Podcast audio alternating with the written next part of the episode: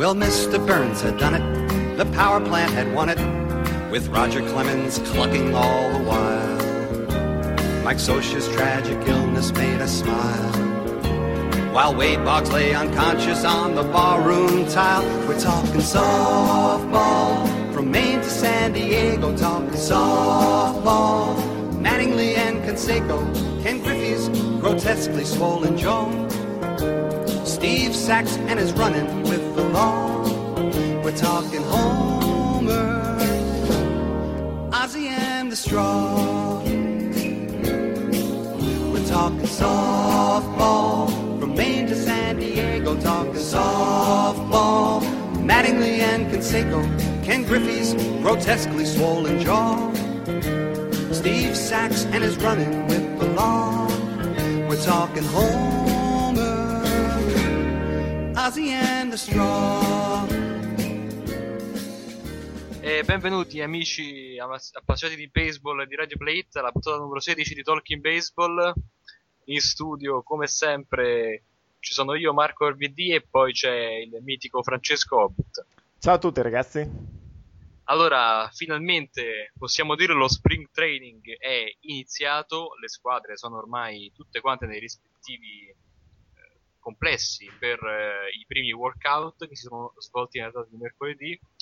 E a partire dai primi di marzo cominceremo a vedere le eh, prime sfide eh, appunto di spring training, vedremo le prime battaglie per eh, le posizioni, giocatori che tornano da infortuni se riusciranno ad affermarsi. E vedremo appunto se ci sarà qualche sorpresa in quelli che poi saranno gli opening day roster. Vi ricordo l'opening day sarà diviso in due date, il 28, eh, il 28 di, di marzo ci sarà la Japan Opening Series fra Mariners e Athletics il 28 e il 29. Il 4 aprile di sera ci sarà l'Opening Night fra i Cardinals e i eh, Marlins al nuovo Marlins Ballpark e poi il 5 aprile il pomeriggio inizieranno a giocare praticamente tutte le altre squadre e come vi ho detto per stiamo lavorando, non vi garantiamo nulla ad una sorpresa. Comunque, bando alle ciance, stasera vi proponiamo un menu molto molto interessante. Eh, abbiamo un ospite e mezzo, uno è sicuro e l'altro è una star talmente esclusiva che stiamo ancora lavorando col suo agente per poterlo avere magari più avanti in trasmissione. Partiamo d'altra, però... parte, d'altra parte, voglio dire, quando uno è una star acclamata in, in, tutti, in tutti, i consessi di Play It, eh, voglio dire... Eh, esatto, quindi... È difficile. Promettiamo che faremo del nostro meglio. I nostri agenti sono già ancora parlando con gli agenti di questa famosissima superstar. Speriamo di averlo fra noi. Partiamo però dalle certezze ed è un onore per noi avere qui ospite eh, speciale, graditissimo, una presenza molto importante nel forum di Play It, e cioè Alessandro, detto Rashid, tifoso dei New York Yankees. Ciao Alessandro. Ciao Marco, ciao Francesco. Comunque, subito per spiegare, per mettere le cose in chiaro, se la star è pelato io mi alzo e me ne vado, perché pensavo di essere io lo stile della serata. Stai rovinando tutto, insomma. insomma iniziamo malissimo. Questi ospiti si rivelano dalle direttive. Ospiti indisciplinati che rivelano il nome delle star in attesa. Eh. No, infatti volevo dire, non per sminuire, ma il buon Rashid ancora mi pecca di partecipazione ai, for- ai meeting. Eh, dopo non diventa partente e, e, closer della stessa partita e quindi... Eh... Eh, ma io sono uno slugger. io vi ricordo che Pelato è stato anche MVP di uno... Cioè, insomma, abbiamo una... potremmo, rischiamo di avere una personalità di spicco abbiamo il nostro Babe Ruth praticamente perché lancia, batte, fa tutto. Finiscila che tra un po' se ne va davvero il nostro ospite. Ok, giusto. Allora direi di incanalarci verso questa prima parte de- della puntata, puntata che sarà suddivisa eh, nelle solite notizie di rito e poi nella, come abbiamo promesso, nell'anteprima della stagione 2012 partendo dall'American League East e dalla National League East. Dunque direi di iniziare con il nostro tradizionale Worth Nothing e purtroppo ci duole un po' iniziare la serata che era partita sulle, sulle, insomma, sulle note dell'entusiasmo anche per questi uh, ospiti che avremo stasera. Con uh, l'addio la, ci ha lasciato una leggenda del baseball, un giocatore che ha scritto la storia del baseball newyorkese ma anche del baseball canadese. Stiamo parlando di Gary Carter eh, che all'età di 57 anni purtroppo è scomparso negli scorsi, nelle, nelle scorse giorni, giorni più, sì, negli ultimi giorni. Ecco. Carter che ha passato un'eternità a Montreal per poi passare a New York dove ha vinto appunto le storiche World Series del 1986. Eh, uno degli artefici principali di quel successo, ricordiamo, è stato lui a dare così il là alla rimonta con una, la, la valida con due out contro i Red Sox. Talmente importante questa la sua carriera da meritarsi l'elezione nella Hall of Fame, intorno alla quale poi è legato un, un fatto curioso perché quando un giocatore viene eletto nella Hall of Fame è la Hall of Fame a stabilire il cappellino con il quale il giocatore viene introdotto nella Hall of Fame stessa. Eh, Carter è stato importante per gli Expose ed importantissimo per i Mets aveva detto, quindi aveva chiesto, non si sa se in maniera scherzosa o meno, perché è stata sempre una personalità molto così colorata nel mondo del baseball, aveva chiesto di entrare con un cappellino diviso a metà. Invece la Hall of Fame ha stabilito che la sua induzione sarebbe avvenuta come membro di Montreal. Io ipotizzo anche, vabbè, a parte che ha passato tanti anni, però eh, in quel periodo, intorno era il 2003 se non ricordo male, era nell'aria l'addio degli Expose al baseball, quindi forse è stata anche un po' una mossa pubblicitaria. Comunque non stiamo qui a discutere di queste piccolezze. A sottilizzare. sì, infatti i, Mets poi gli hanno comunque dedicato una placca identica, però col cappellino della squadra newyorkese, quindi si può dire che è stato eletto con il cappellino di entrambe le squadre. Esatto. Una cosa che ha fatto un po' storcere il naso ai tifosi dei Mets è che il suo numero non è mai stato ritirato, anche se non è mai stato messo più messo in circolazione dopo la sua elezione alla Hall of Fame. Si pensa e si spera che eh, adesso eh, la società faccia qualcosa e eh, così da avere un nuovo numero ritirato sul, sul muro del City Field. Eh, insomma, è stata una notizia che un po' era nell'aria, però ha po' rovinato quelli che saranno quest'anno i festeggiamenti per i 50 anni dei Mets.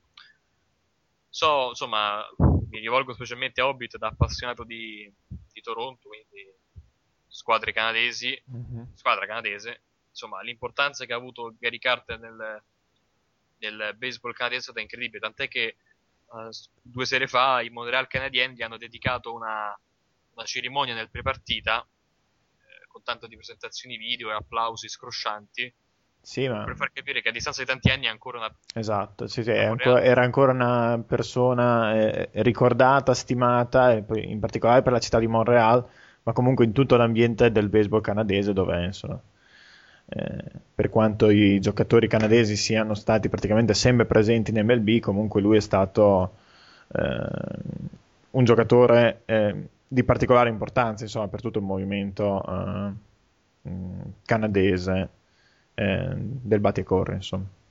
Sì, se faccio notare ai cari ascoltatori che se su Twitter andate su cercate Montreal Expose c'è ancora c'è l'account Twitter funzionante della squadra canadese, pur essendo sparita dalla circolazione ormai si parla di sette anni fa, se non ricordo male, era il 2005 quando squadra venne spostata in quel di Washington.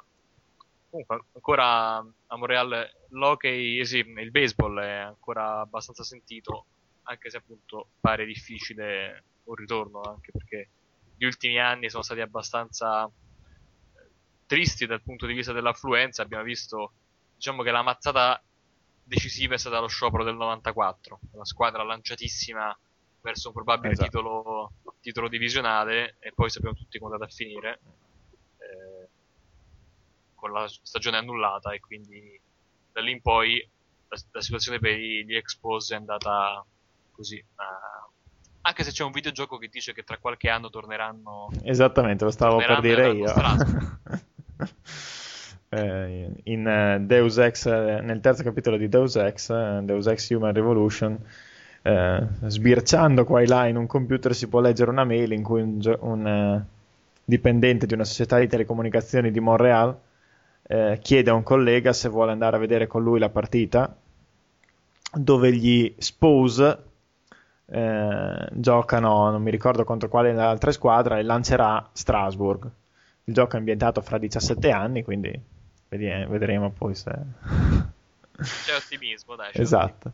Cambiando discorso, approfittando della presenza qui questa sera di un tifoso degli New York Yankees, vorrei proprio chiedere al nostro Rashid come vede le firme di questi tre giocatori che sono arrivati in questi ultimi giorni, cioè quella di Chavez, quella di Bagnez e quella di Arsma, quest'ultima soprattutto in vista un po' eh, dopo aver letto le dichiarazioni di Mariano Rivera che sembrano portare verso un ritiro al termine di questa stagione. Ma comincerei proprio da quest'ultima firma di Arzma perché mi sembra forse la più interessante in ottica 2013. Mm, Rivera ha sostanzialmente annunciato che questo è l'ultimo anno, sappiamo che ormai si parla da tempo che nel 2012 sarà la sua ultima stagione e lo stesso Cashman ha confermato che Arzma è una firma soprattutto in ottica 2013 perché quest'anno rientra dall'operazione dell'anno scorso che sostanzialmente gli ha fatto perdere l'anno e la firma è vista soprattutto in vista dell'anno prossimo quando dovrà prendere un posto importante all'interno del bullpen nel momento in cui uno fra Soriano, Robertson e Chamberlain prenderà il posto di Rivera come closer.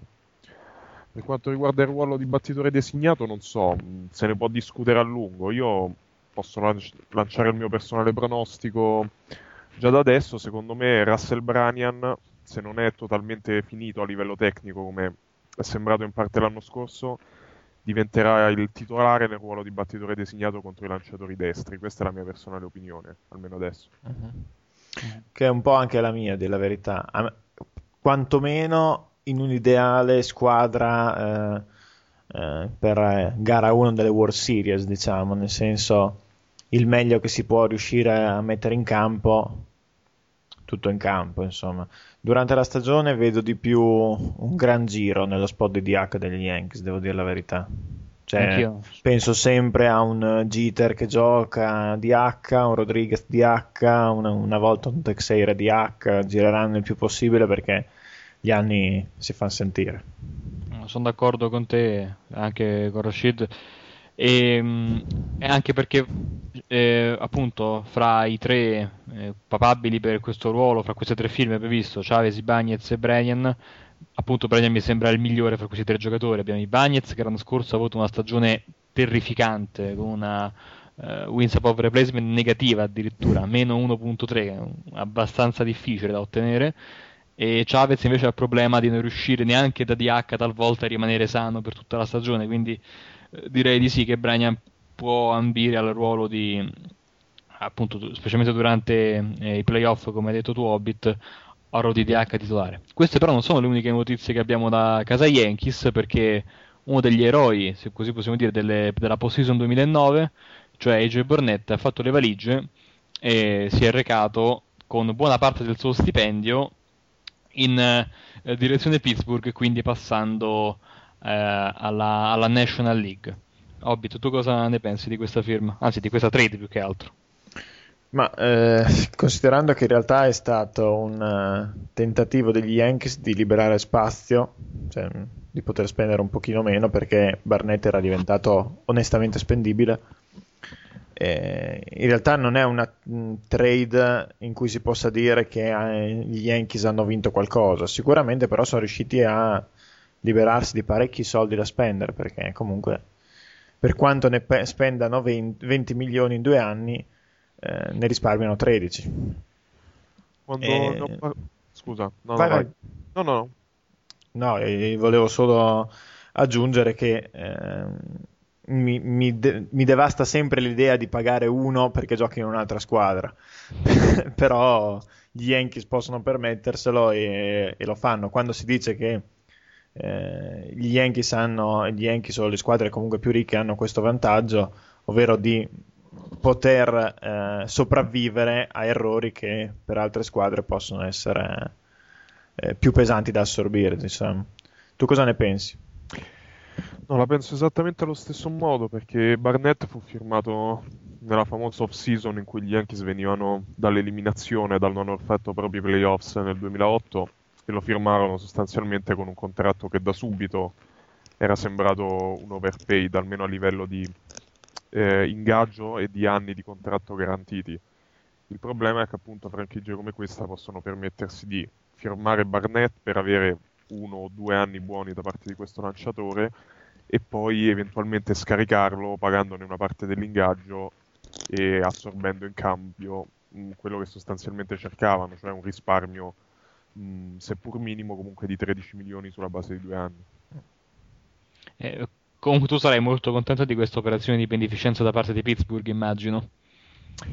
Sì, anche perché ho visto che mh, a livello proprio strettamente economico gli Yankees risparmiano 13 milioni totali, ma di questi 13 milioni ne risparmiano 8,5 nel 2013, il che lascia pensare che gli Yankees abbiano voluto dilazionare in questo modo il pagamento per poter risparmiare ancora più soldi l'anno prossimo e dare l'assalto ad uno dei top free agent fra gli starting pitchers free agent dell'anno prossimo, insomma. Capisco, capisco. A proposito di American League, abbiamo un grande ritorno. Eh, ne abbiamo parlato nella scorsa puntata e in questa finalmente vediamo l'ufficialità perché eh, Manny Ramirez ha firmato eh, con Oakland dopo insomma, varie speculazioni sulle possibili destinazioni.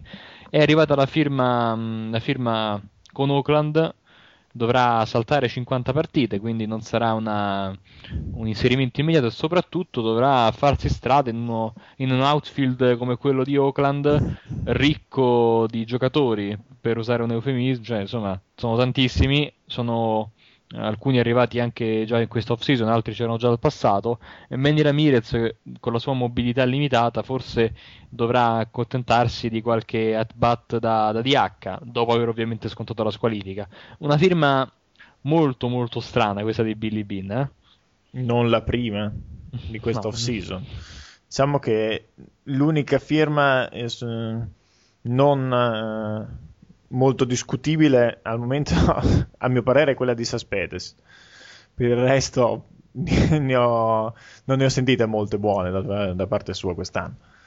Comunque... No, poi Cespedes che tra l'altro ha firmato con una clausola particolare. Sì, stranissima, esatto. No, non potrà avere, un po' tipo quella dei, dei giapponesi, no? Eh. Non potrà avere l'arbitration dopo, in questo caso, il quarto e ultimo anno di contratto, prendendolo a tutti gli effetti o un trade candidate o un free agent eh, alla fine di quella. Quindi non, non, ehm, cioè, lo vedremo per 4 anni ad Oakland, probabilmente poi basta, a meno che non riescano poi ad estenderlo a cifre che però in caso di buona, buone prestazioni da parte del cubano difficilmente Oakland si potrà permettere a meno che nel frattempo non sarà arrivato il nuovo stadio, la relocation eh, nella nuova città e allora in quel caso forse eh, potremmo assistere appunto a un cambio di direzione. Abbiamo, come detto nelle scorse puntate, Oakland a questo punto eh, ce la immaginiamo come una contender per così dire nel punto intorno al 2014 che 2015 che saranno poi gli anni se non sbaglio finali del, del contratto di Cespedes quindi magari per quella data si riesce a convincerlo a rimanere oppure si prende una solita vagonata di prospetti per eh, prolungare ulteriormente, eh, la, ulteriormente ricostruzione. la ricostruzione. sì, infatti. non so cosa ne pensa Rashid di questo argomento. Ma effettivamente guardando anche, anche dando solo un'occhiata al reparto esterni di Oakland sono piuttosto affollati. Mm, non so sinceramente, mi sembra più una firma tanto per concludere il mercato con una grossa operazione di nome più che una firma a livello tecnico, anche perché nel momento in cui scambi Bailey per dare fiducia al prospetto in arrivo da Boston, cioè Reddick, nel momento in cui acquisisci altri outfielder dal mercato, mh, mm, i, posti per, i posti sono sempre quelli, Ramirez salta 50 partite, insomma non sarà la firma che cambia il destino della stagione degli Ace, via. Diciamo forse, un, diciamo forse un tentativo di avere una faccia nuova o richiamare l'attenzione sulla franchigia anche all'inizio della eh, alla fine della primavera, all'inizio dell'estate, quando presumibilmente Oakland sarà già nei bassi fondi della classifica della sua division e avrà il battage pubblicitario del rientro di Manni. Io la vedo abbastanza, lo vedo come uno dei motivi possibili, ecco. Molto, molto probabile che a questo punto, se così poi sapete baseball è bello, Manny potrebbe anche stupirci con un'ultima grande stagione. Ah, assolutamente. David Justice, no? Però non ci credo moltissimo io in questa, in questa anche perché eh, i suoi numeri sono stati un po' negli ultimi anni in declino. Mm, è migliorato quando è passato della finale di stagione e, e nell'inizio di stagione successiva a, a Los Angeles. Poi abbiamo scoperto un problemino no? con, eh, con l'antidoping e niente. E vediamo un po' come andrà a finire. Andiamo però avanti. Andiamo avanti con la fine della telenovela tra Boston e Chicago. Per, Non eh, proprio, non proprio la fine, perché c'è ancora un altro player to be named later in ballo. diciamo Eh, che però- quan- quantomeno stiamo arrivando alla definizione. Esatto. Eh, I Cubs hanno mandato a Boston Chris Carpenter. No, non quel Chris Carpenter, quello è rimasto a St. Louis. Mhm. Eh, ma è un prospetto di mm, non primissima importanza, diciamo. Eh, altre curiosità in giro per la Lega: eh, John Neese eh, si è operato al naso. Dice "Mm, cosa ce ne frega? Giusto. Ne aveva bisogno però, eh, perché poverino, un naso utile. Stile Alan Prost per chi... Eh, però non è nostra abitudine eh, occuparsi di chirurgia plastica di giocatori americani, ma eh, in questo caso la cosa curiosa è che sta- l'operazione è stata pagata da Beltran.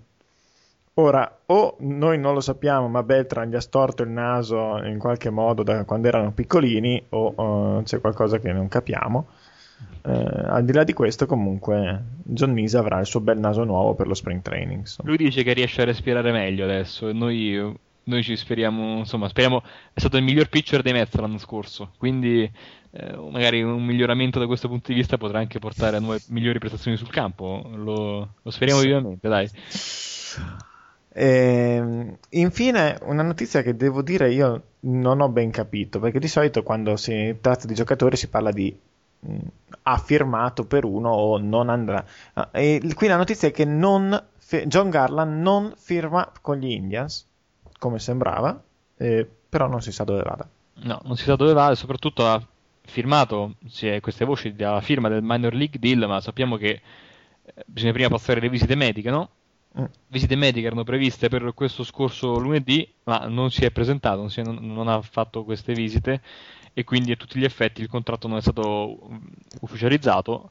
Quindi al momento è il buon, eh, il buon Garland è a spasso e così come è a spasso l'ex Fausto Carmona, quindi vediamo gli Indians eh, che forse dovranno Roberto Hernandez. Giusto, Roberto Hernandez che tra l'altro era il nome di un ex eh, lanciatore dei Mets, arrivato nella drammatica trade per eh, prendere Oliver Perez, ma questa purtroppo è un'altra storia.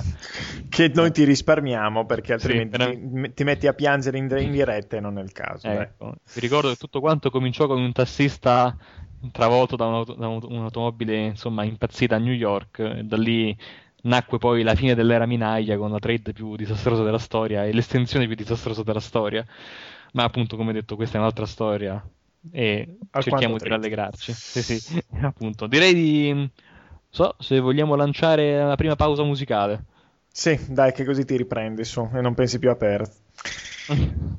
Eh, ci affidiamo allora alla famiglia Rossi con eh, le sue Le Ferie.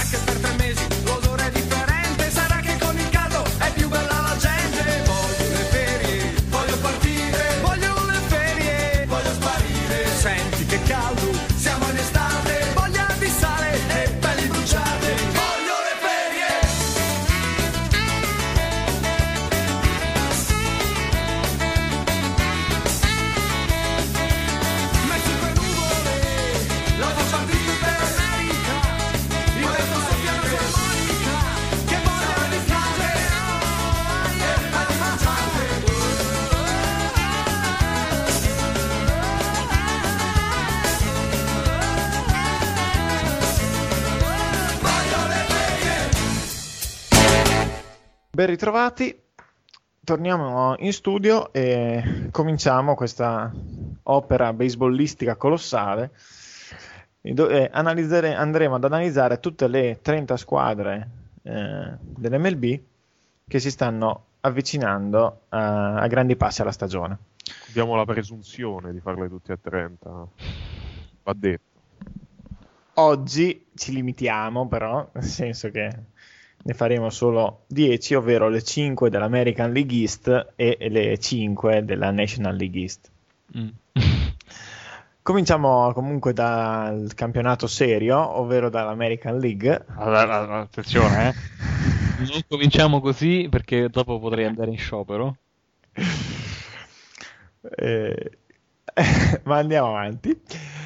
Eh, cominciamo comunque dal, in puro ordine alfabetico dalla squadra di Baltimore. Gli Orioles, squadra in perenne ricostruzione da più o meno una vita, eh, squadra che eh, fonda la sua ragion d'essere sul mischiare eh, veterani di dubbia utilità a giovani che devono maturare, in attesa che i giovani possano diventare dei veterani di dubbia qualità per avere dei nuovi giovani da far maturare e così via all'infinito. È un ragionamento fantastico.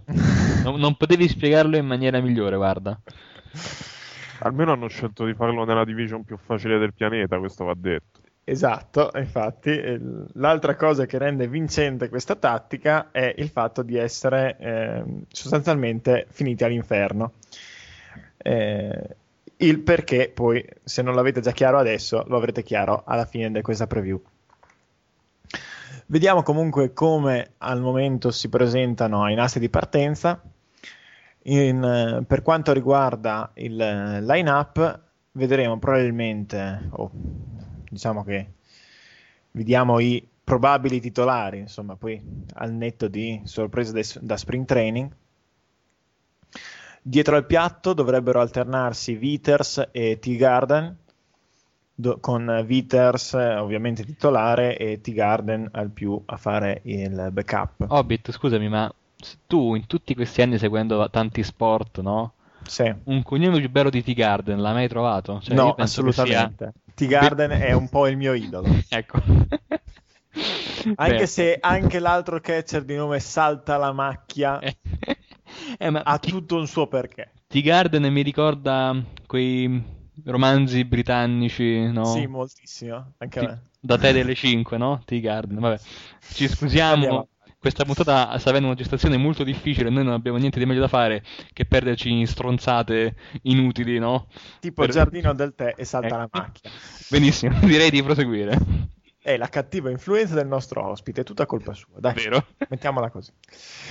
In prima base, andiamo avanti, una eterna promessa, ovvero una promessa ormai da qualche anno, quel Chris Davis arrivato a Baltimore nel, eh, nell'ambito della trade per Ueara. Chris Davis che dovrebbe qui- quindi ottenere la maggior parte degli at-bat eh, in prima, eh, alternandosi eventualmente con eh, Reynolds. In seconda, probabile, il più probabile dovrebbe essere Brian Roberts, al netto di riprese da infortuni che lo hanno perseguitato.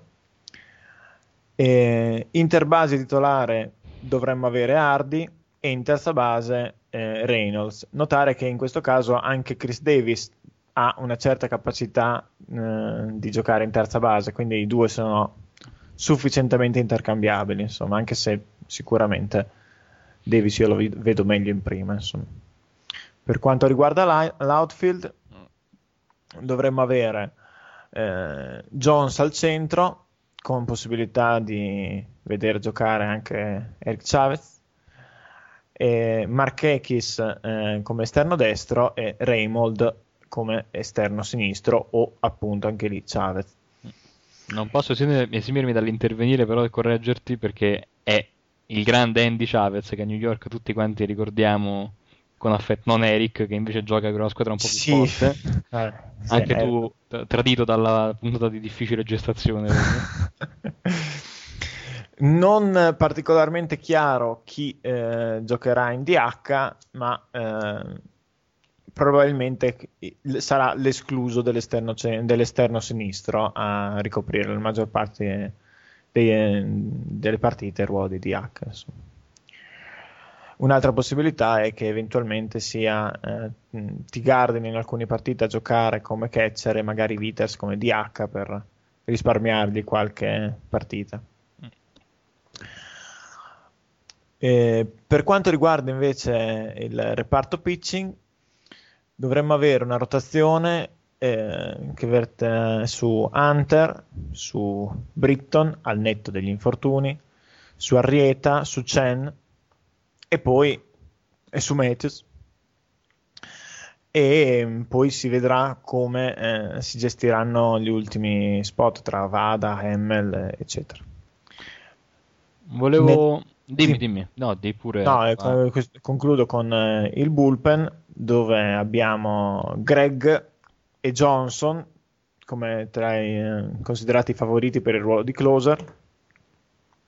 Lindstrom e Bergesen, eh, Bergesen con lunga esperienza da partente, quindi probabile rilievo lungo o al più setup. O'Day anche con certa esperienza nel bullpen, quindi un bullpen valido, anche se eh, probabilmente non all'altezza di quello di altre squadre nella division. Ah, volevo chiedere a Rashid, avendoli visto giocare, cioè, anche tu Hobbit li hai visti giocare tante volte questi Orioles, insomma, voi due siete un po', eh, come posso dire, di parte in questo momento perché siete quelli che seguono molto meglio di me, molto più da vicino l'American League East. Volevo chiedere a Rashid se vede prospettive di miglioramento per questi Orioles oppure se il futuro per loro sarà ancora appunto un alternarsi di veterani e giovani eh, senza capo né coda e senza possibilità di competere in quello che è l'ambiente più difficile di tutta quanta la Major League. Il problema resta proprio la division, nel senso che puoi migliorare quanto vuoi con i giovani, ad esempio uno dei motivi di interesse secondo me è vedere se Withers conoscerà ulteriori, ulteriore, un'ulteriore crescita, se Wada si adatterà al baseball americano, però in una division in cui la quarta squadra vincerà presumibilmente tra le 80 e le 84 partite, le prospettive di crescita sono minime. Non so cosa ne pensa Francesco da questo punto di vista. Ah, esattamente quello che pensi tu. Mm, aggiungo però a questo il fatto che una gestione competente della squadra male non farebbe.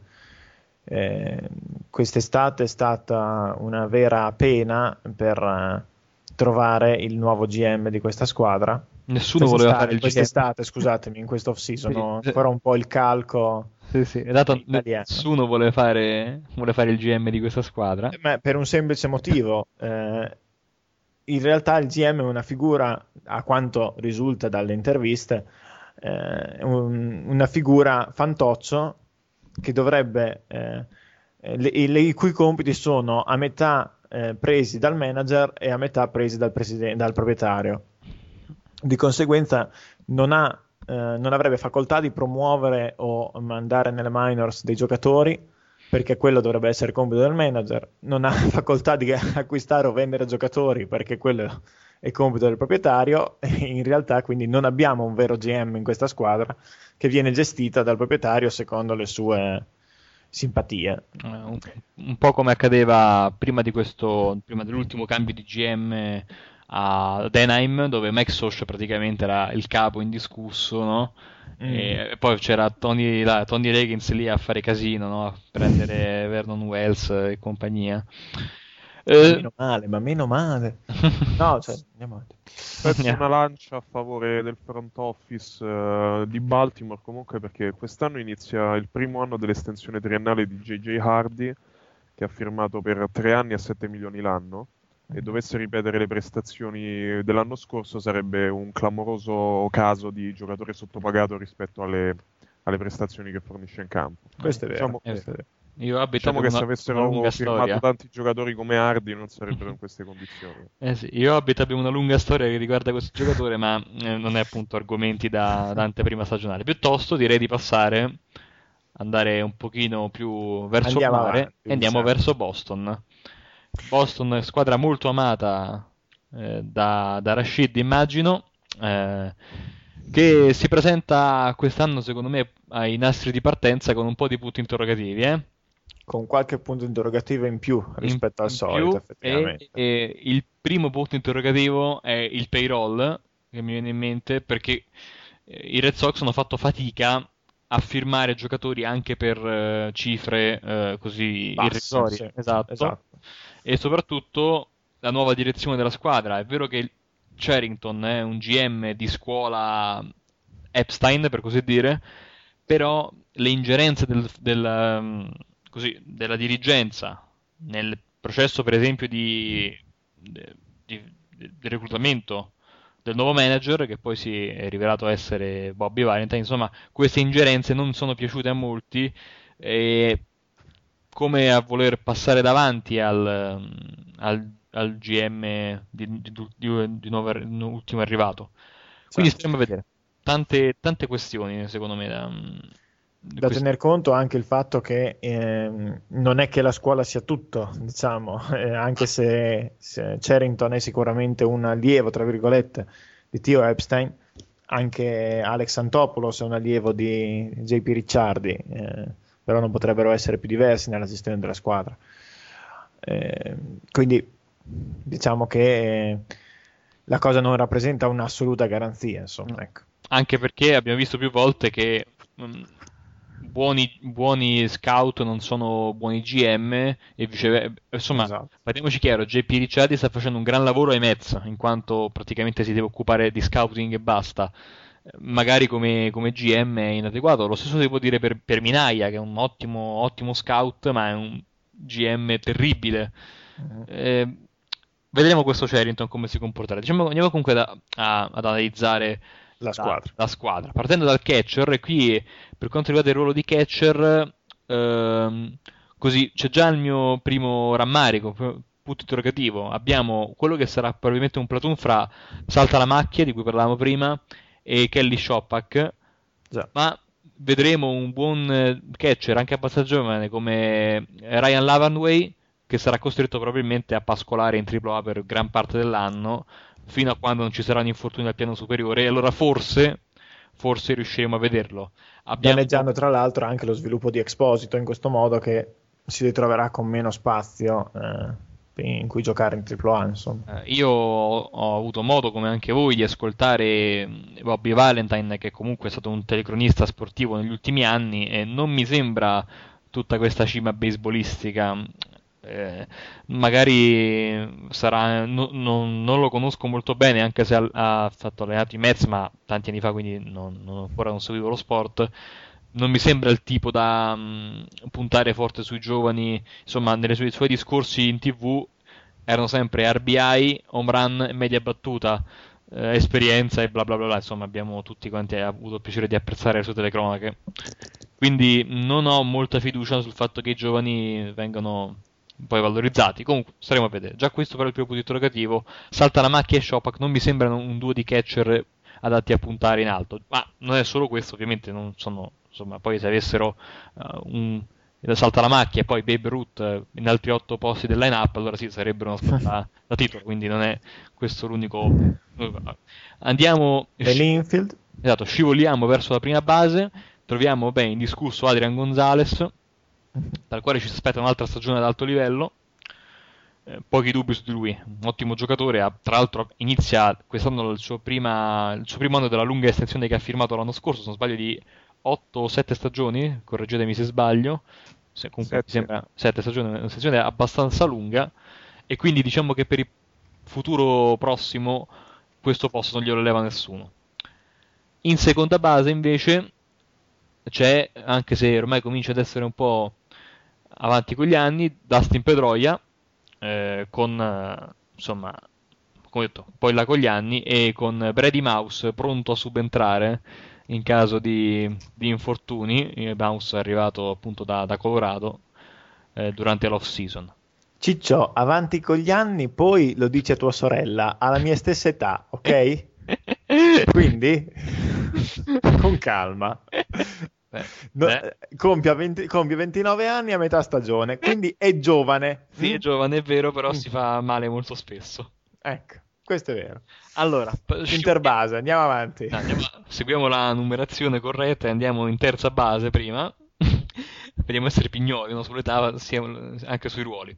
Terza base Kevin Jukis che ritorna, eh, si spera, insomma, in- anche lui acciaccato da parecchi infortuni l'anno scorso e anche due anni fa, dovrebbe tornare alla grande, si spera per Boston, a controllare la terza base. All'interbase invece troveremo Mike Aviles, eh, un altro punto interrogativo di questa squadra, eh, un giocatore che ancora voglio un po' vedere come, come si... Non ho avuto modo di seguirlo molto bene, non so voi se avete... E non darei neanche per scontato che siano tutti i suoi turni di battuta, nel senso che sia il titolare indiscutibile. È probabile che- che in realtà anche Nick Punto abbia un- una buona dose di turni al piatto. So che tu Probabile hai, platoon, sì. esatto, Mm. hai una sorta di così, debole per, per Nick Punto e Assolutamente. Esatto, come... oh, passiamo all'esterno, esterno tutt'altro che spettacolare. eh, al momento i tre titolari dovrebbero essere, e il condizionale d'obbligo, Ellsbury, abbastanza inamovibile al centro, e poi da una parte a sinistra dovrebbe esserci Sweeney e dall'altra parte Cody Ross. E non so se voi siete d'accordo, non mi sembra un outfield di alto livello. Beh, questo ammettendo che Crawford non sia in grado di giocare sì, non sia- perché Crawford ha, ha avuto un'operazione durante l'off season. eh, però a questo punto mi chiedo come mai non venga lanciato Ryan Kalish, che ha già, è vero, ha avuto un brutto infortunio l'anno scorso, ma sembra essere tornato. E boh, meglio di, di Sweeney o di, di Cody Ross, eh, mi sembra. Insomma, vediamo un po' come si svolgerà. Vedremo. Comunque, un'altra possibilità è anche McDonald, per il quale l'anno scorso Francone sembrava avere un debole. Mhm. E vedremo come si comporterà Valentine. Esatto. Passiamo invece alla rotazione, rotazione che inizia con eh, qualche problemino di infortuni perché abbiamo John Lucky che salterà, se non sbaglio, tut- tutta la stagione avendo fatto la Tommy John a novembre, quindi per lui Eh. Un rientro se ne parla per il 2013 e non ci sarà neanche, almeno per la prima parte di stagione, Matsuzaka che si è operato sempre di Tommy John a giugno del 2011 quindi al massimo penso che possa rientrare intorno a luglio, forse anche un po' prima, dipende da, insomma, Strasburg ha recuperato in nove mesi, ma Strasburg è molto più giovane di Matsuzaka, quindi Sì. Eh, bisognerà proprio vedere Esatto. sul singolo caso. I recuperi dalla Tommy John sono sempre un po' personali, diciamo, in base al giocatore. al momento dunque se non eh, vado errato abbiamo sicuro Lester, abbiamo Beckett e Buckles nei primi tre dovrebbero essere, Mhm. e poi gli altri due posti ho letto in questi giorni che si pensa di spostare Bard in rotazione. Sì, è una cosa di cui si è parlato anche eh, già subito dopo la fine della, della stagione. eh, cosa abbastanza strana perché mh, perso il closer eh, per titolare in Papelbon si pensava che Bard avrebbe preso il suo posto, invece Bard a quanto pare si sta preparando come partente. E l'altro, l'altro più probabile dovrebbe essere per il momento a Seves. Esatto. Oppure, oppure c'è il rischio di rischio, la possibilità di provare Aaron Cook. Queste sono le cose che si vedranno durante la- lo spring training, no? Mhm. A Seves comunque sì, mi sembra un'altra opzione molto valida. Mentre per quanto riguarda il bullpen avremo probabilmente eh, Morales, Albers, eh, il nuovo closer Bailey e poi via via altri giocatori, no? Che andranno poi a comporre eh, così il torile, per usare termini a noi cari, di, di Boston. Sempre Rashid, tifoso degli Yankees, come non potergli chiedere un parere su questi Red Sox e, e se pensa che saranno una candidata eh, al titolo divisionale e o ai playoff in questa stagione che sta per arrivare. Ma il discorso mi sembra mh, quello fatto per i Baltimore Orioles, però a livelli decisamente più alti. Cioè, sono una squadra da mh, diciamo 89-92 vittorie orientativamente. Bisogna vedere se basteranno nella division eh, che ha già gli Yankees, ha già i Tampa Rays e comunque è una squadra come Toronto con cui giochi un gran numero di partite e che non ti regala nulla perché è una squadra che in altre division eh, attenterebbe addirittura a fare la post-season. Ho capito. Mi sembra. Tu, Hobbit, invece? Ma io la vedo un, un po' più debole dell'anno scorso, anche perché se è vero che io ho un debole per punto, eh, ho un debole anche per Marco Scutaro. Eh, e Scutaro sicuramente eh, dava quel qualcosa in più rispetto ad Aviles e punto. Eh, dietro al piatto mh, mi convincono relativamente. Il left field eh, l'anno scorso ha prodotto poco e niente, ma eh, vedremo come si presenterà quest'anno Crawford. Right field, boh, gran casino. Non si sa chi giocherà, se giocherà. e, e, in compenso Pedroia si sa che ha spesso dei problemi, Yukilis eh, ne ha avuti parecchi. E, boh. eh, vedremo. Mm, io li vedo un po' peggio dell'anno scorso. L'anno scorso hanno alla fine mancato i playoff di poco. Quest'anno paradossalmente potrebbero anche farcela, rientra tutto nella, nelle possibilità, diciamo, sono talmente sono comunque una squadra forte, le possibilità di infortuni, eccetera, capitano a tutti. Però io condivido il discorso di Rashid, questa è una division dove uno dovrebbe partire con più o meno una selezione dei migliori giocatori in ogni ruolo. E mi sembra che per, per stare tranquillo e, e, mi sembra che Boston non, la, non, l'abbia fatto. Ha sicuramente dei campioni in terza base in seconda, in prima eh, all'esterno centro probabilmente l'esterno sinistro ma le altre posizioni mi sembrano parecchio deboli un grande Beh. starting pitcher e un grande closer anche va detto sì eh, il, il closer vedremo come si comporterà eh, nel nuovo ambiente, magari benissimo, ma non è detto. Eh, la rotazione è, in, è, palesemente incompleta, senza contare che l'anno scorso è stata anch'essa soggetta a un mucchio di infortuni. Quindi se Buchholz, Beckett e Lester restano sani è un discorso, ma io sul fatto che non saltino neanche una partenza non scommetto neanche una lira. Bene, direi di spostarci qualche chilometro più giù e insomma, eh, siccome abbiamo Rashid, se vuole ci può presentare la sua squadra, New York Yankees. Beh, presentazione. Il grosso dell'line-up è sostanzialmente quello che abbiamo imparato a conoscere negli ultimi anni. Jeter in shortstop.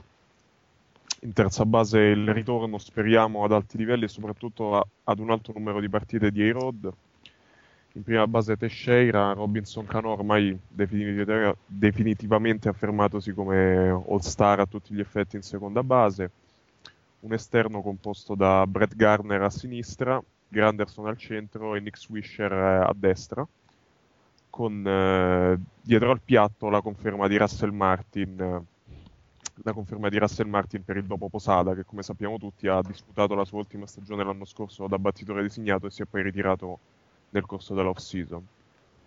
Per quanto riguarda mh, il, uh, il, parco dei lanciatori partenti, abbiamo i confermatissimi Sabetia e il non più rookie Ivan Nova, che l'anno scorso ha fatto benissimo, con le addizioni importanti di Michael Pineda, arrivato da Seattle, e di Rocky Kuroda, il free agent giapponese che ha lanciato fino all'anno scorso con i Dodgers. Per quanto riguarda il quinto spot, sarà una battaglia nello sprint training fra Hughes e Freddy Garcia, con il primo favorito eh, di ritorno anche lui da qualche problema fisico e alla ricerca della, della miglior condizione. Bullpen sostanzialmente confermato con ehm, Soriano, Robertson e il rientrante Chamberlain che dovrebbe mh, mm, tornare anche lui dalla Tommy John attorno a luglio-agosto ad aprire la strada a Mariano Rivera che chiuderà per l'ultima volta nella carriera le partite degli Yankees. Eh, volevo farti una domanda a proposito del parlato di Pineda. Volevo chiederti il tuo parere sulla trade che ha portato Pineda nel Bronx e ha dato Montero a Seattle.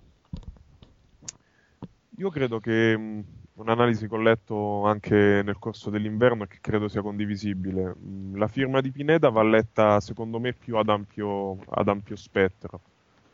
E gli Yankees eh, si sono caricati sulle spalle dei contratti pesanti per quanto riguarda gli uomini del line-up. Avranno ancora per tanti anni sotto contratto giocatori come Rodriguez, come Jeter, come Teixeira, che inevitabilmente andranno incontro a, a un declino sia da un punto di vista difensivo che offensivo.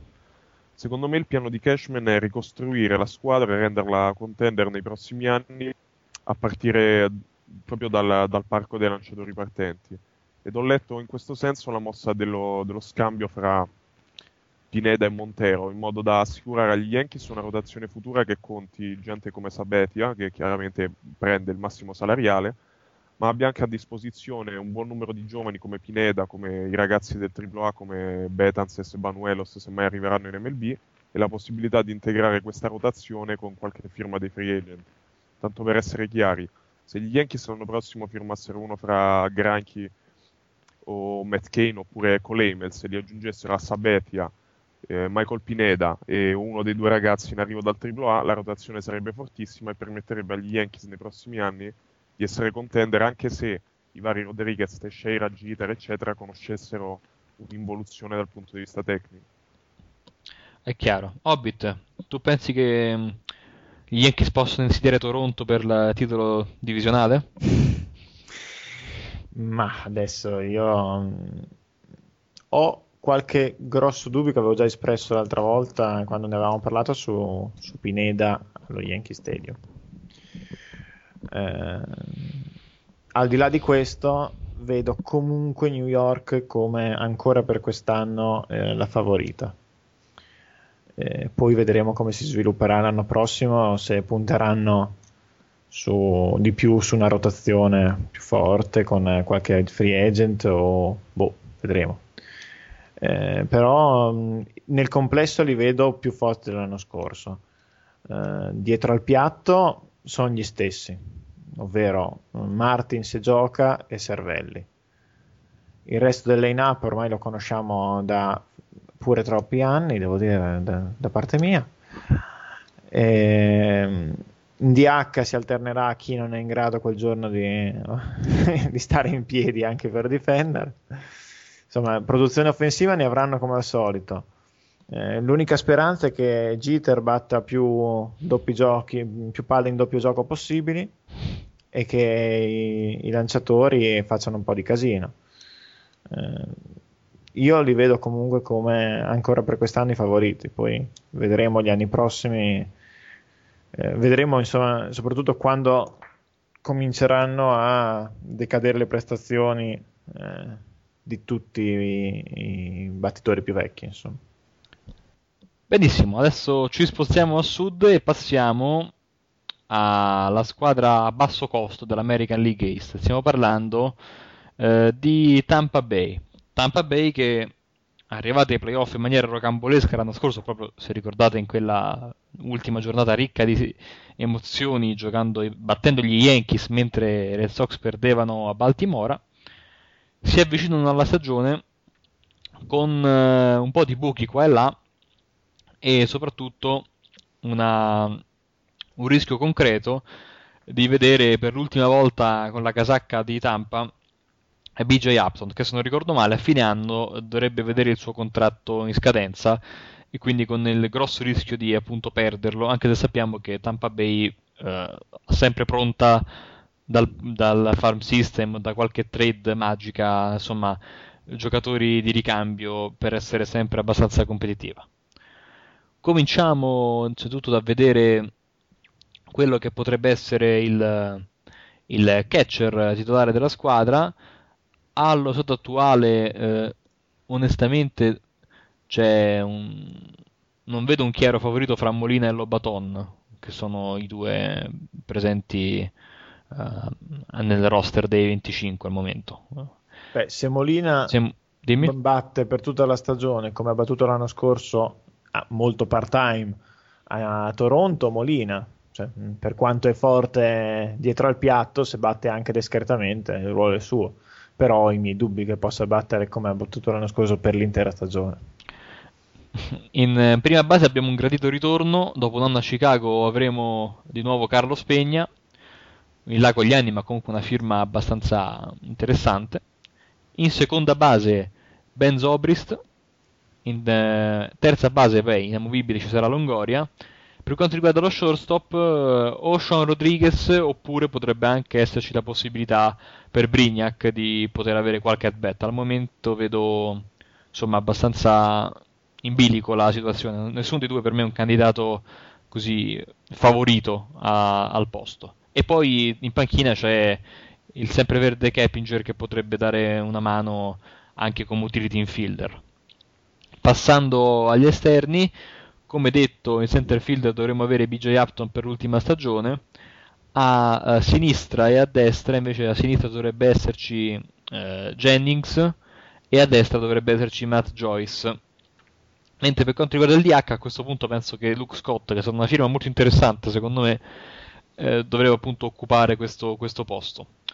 Eh, mi aspetto appunto di vedere anche a qualche punto della stagione Sam Fold oppure anche Brandon Geyer avere la loro chance come quarto esterno, anche se a questo punto penso che Fold sia il, il favorito.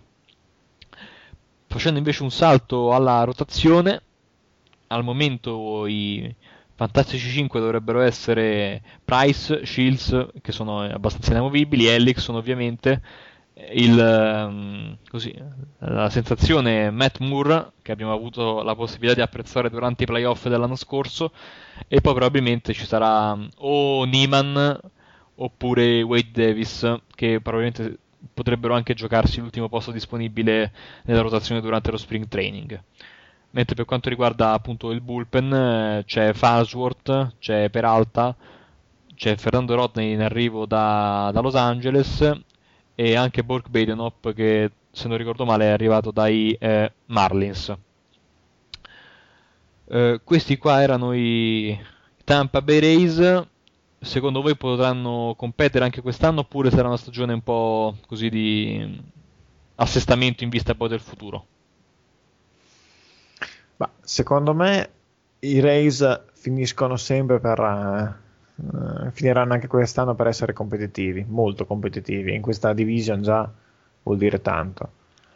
Eh, non si sa bene come facciano, nel senso se, se uno li guarda a inizio anno tante volte non lo direbbe, però un po' l'abilità anche di sfruttare eh, alcuni punti deboli degli avversari e in questo eh, il loro manager Maddon è sicuramente il più bravo di quelli attualmente in MLB e, e un po' l'abilità di mascherare le proprie debolezze sempre anche grazie al manager eh, li, aiuta, li aiuta molto e, e in più ci sono degli indiscutibili talenti come Longoria come Upton e come i, i, giovani in crescita come Jennings.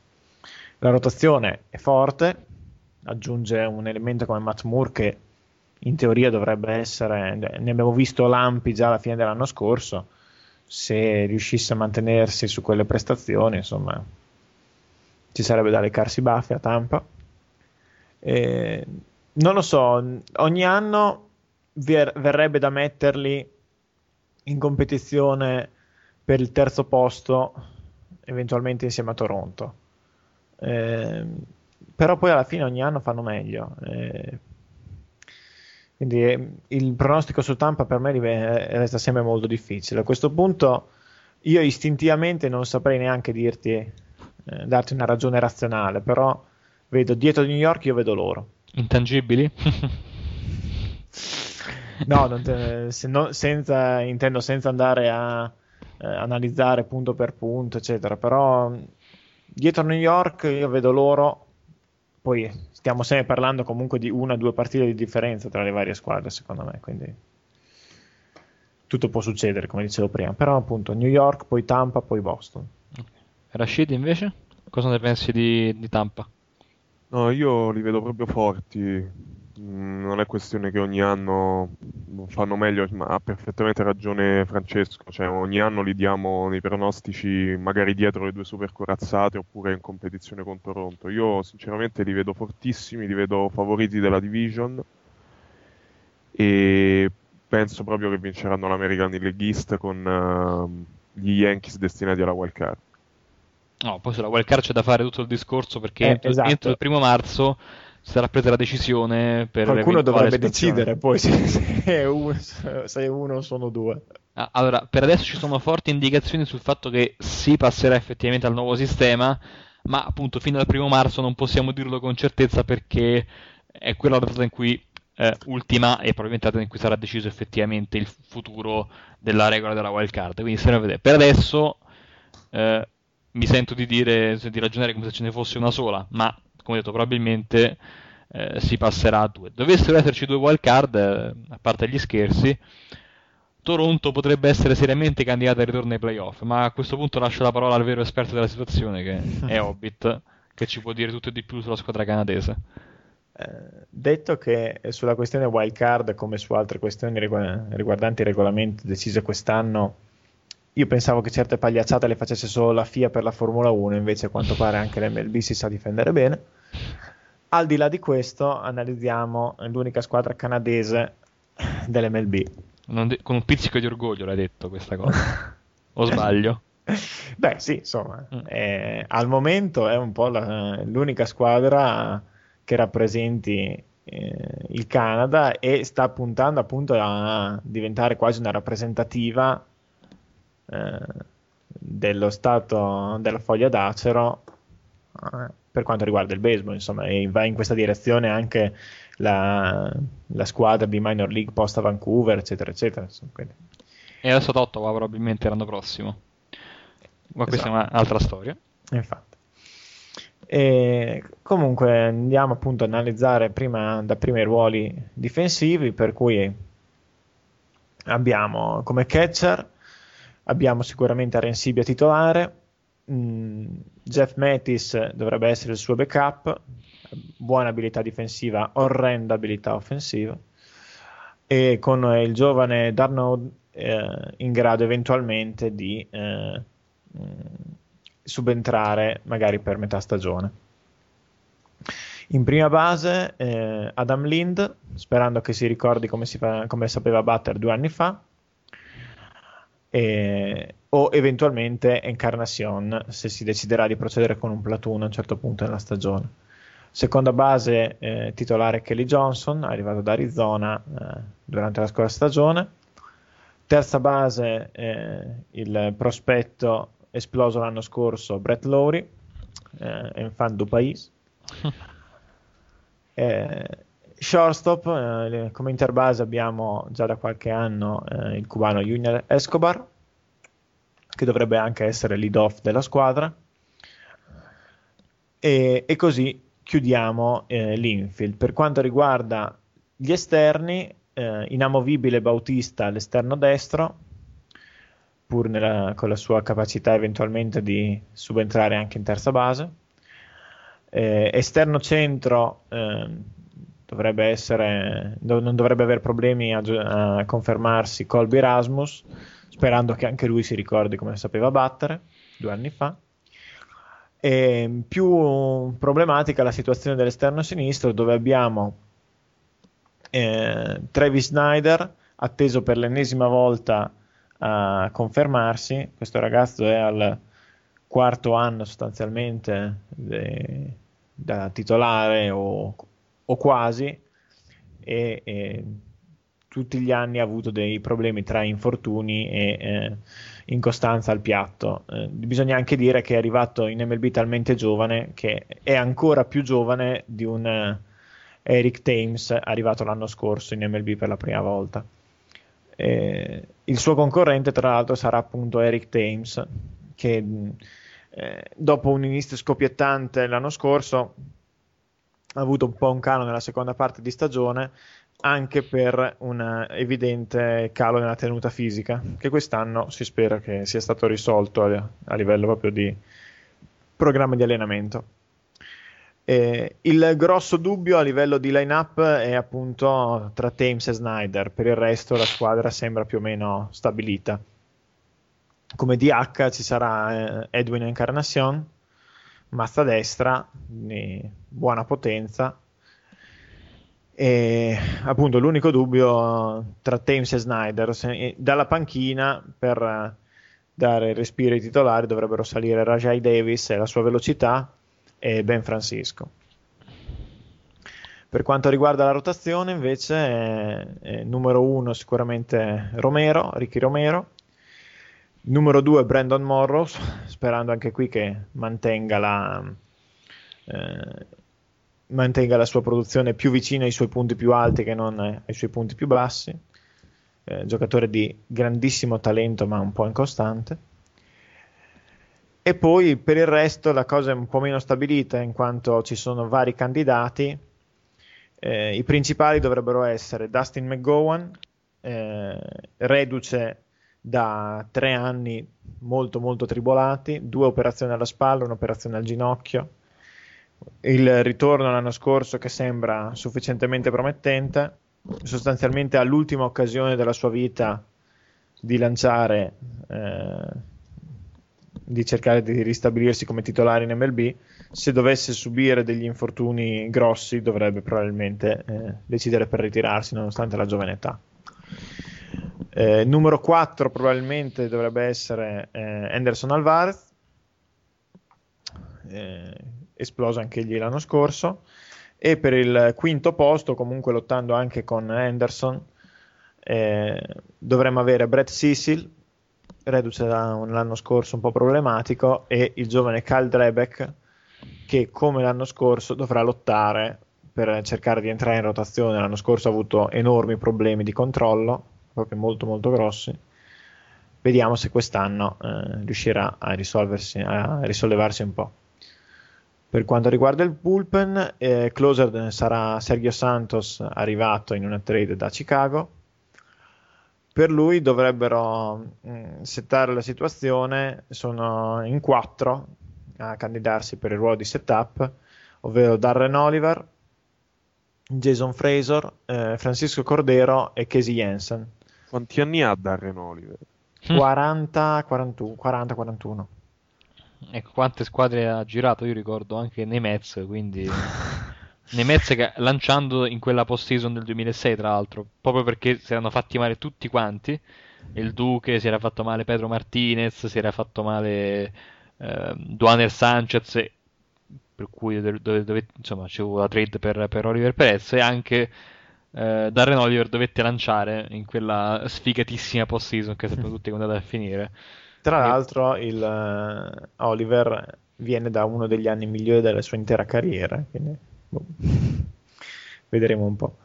A completare il bullpen in ogni caso ci do- saranno anche Carlos Villanueva, probabilmente Luis Perez, giovane mancino, e Jesse Lish, eh, oltre ovviamente a eventualmente Brett Cecil se non dovesse riuscire a entrare in rotazione. Eh, Rashid, prima io scherzando ho detto che Toronto vincerà la division, ma realisticamente tu dove vedi si possa piazzare? grosso modo dove è finita l'anno scorso, fra le 80 e le 84-85 vittorie, credo. Eh, in caso di doppia wild card, pensi che ce la possa fare oppure sarà ancora un affare fra Boston, New York e Tampa?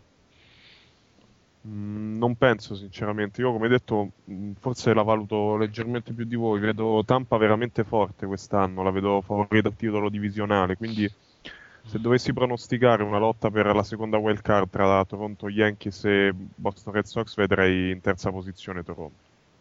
Hobbit invece? Ma io non sono convinto che, ancora, eh, che Toronto sia ancora pronta a lottare seriamente. Poi, ovviamente, la stagione fortunata capita, sarebbe anche ora che capitasse. Eh, però eh, non credo che sia eh, ancora questo l'anno giusto. Poi, ovvio, se all'improvviso Rasmus e Lind, perché buona parte della stagione eh, dipende dal fatto che tutti stiano de- discretamente e che chi starà in, in esterno sinistro ra- eh, tra Thames e Snyder Rasmus e Lind tornino a battere come gli si è già visti battere. Se questo dovesse accadere, ne- non dico neanche ai livelli ai loro massimi in carriera, ma a un livello degno, allora io vedo Toronto in grado quantomeno di competere fino a settembre. Poi quello che succede da lì in poi eh, si vedrà.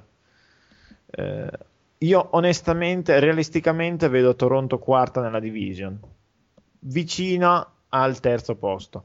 Non sono peraltro neanche del tutto sicuro che eh, sia per forza un affare dell'American League East la, il fatto della, te- della, della, quarta squadra dei playoff, della seconda wild card, insomma, della quinta squadra dei playoff, insomma, della seconda wild card, perché eh, con gli Angels discretamente rafforzati e Texas comunque squadra temibile, abbiamo una forte candidata anche dall'Ovest. È vero, senza dimenticare che le squadre dell'American League West avranno un calendario più facile. Esatto.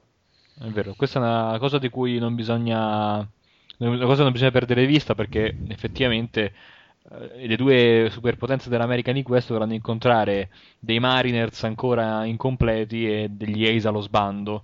Quindi lo sbando è nel presente, poi insomma nel futuro abbiamo già visto che grosso modo c'è un piano di ricostruzione. Quindi sì, effettivamente la seconda wild card potrebbe uscire anche dall'American League West, perché no? È vero, non, non così, non bisogna sottovalutare questa, questa possibilità. No, sono abbastanza d'accordo. Io proprio parlavo in ottica una wild card, anche nel caso quest'anno ce ne fossero due per Lega. Io vedo comunque una delle wild card arrivare dall'Ovest, dalla division dell'Ovest, e una da questa. Non penso che arriveranno due wild card dall'American League East. Io continuo a pensare che in caso di unica wild card la... questa non uscirà dalla, dalla East. Però se ce ne saranno due è molto probabile che una vada a Ovest. Oh, sì. uh, può darsi, direi che è una possibilità di cui tener conto. Bene. Una cosa direi... sola per Francesco, Vai. stagione per la verità di, di Morro? Sì, sì. Mm, poi, sai, con i pitcher, eh, i pitcher sono ancora più eh, volatili dei, dei, battitori, però sì, per lui e per Drebek. Drebek deve dimostrare di essere un lanciatore, e finora l'anno scorso non l'ha dimostrato, di essere un lanciatore da MLB. E Morro deve dimostrare di essere un giocatore eh, quantomeno un numero 2, magari incostante, ma quantomeno un numero 2. Il suo talento gli permetterebbe tranquillamente di essere un numero 1. Perché le peripherals di, di Moro a leggerle sono buone negli ultimi due anni. Non solo, sì, ma le peripherals sono buone, la sua, eh, se si va a analizzare FIP e, XP, e XFIP sono sempre molto più basse della sua effettiva era. Eh, però per certi versi Barnett ci insegna, insomma, che un giocatore può anche non essere in grado di tenere mh, determinati standard che ci si aspetterebbe dal suo repertorio. Morrow eh, l'anno scorso è stato molto soggetto a eh, magari piccoli errori che gli costavano una partita. Eh, ricordo in certe occasioni ha avuto proprio eh, inning praticamente già chiusi che eh, vengono proseguiti per un errore magari e che anche se non vanno a costargli le, eh, niente sull'era vanno a costargli molto sul, a livello di eh, fiducia proprio personale perché dopo questi piccoli errori magari non riusciva più a lanciare come lanciava prima. Eh, quindi bisogna vedere cosa farà. Effettivamente sì, mm, penso che tu possa aver centrato no, eh, il punto, probabilmente è la stagione della verità per Morro per capire cosa vuole fare da grande, insomma. No, perché comunque, per chiudere, comunque se parliamo di talento, un lanciatore che ha oltre 10k su ipotetici 9 inning lanciati nell'American League East, di talento si parla, quello è indubbio. Ah, eh, Ah, sono beh, pieno- perfettamente d'accordo con te. Eh, infatti, dai, è una division interessantissima questa American League East, tanto tanto talento, lanciatori, battitori fortissimi, giovani interessanti, quindi direi che è la divisione da guardare, almeno come sempre, e considerato appunto che ormai Toronto è alla carica, Tampa Bay è una certezza, e Boston e, e Yankee sono sempre comunque nel loro fascino, quindi da, da guardare con molta attenzione. Bene, a questo punto, eh, se non avete altro da aggiungere, passerei alla pausa musicale. Prima di andarci ad addentrare nella vera division da seguire, la National League East. Ci andiamo ad ascoltare una canzone dei Sigur Ross, molto famosa, e si chiama Oppi Polla. A più tardi.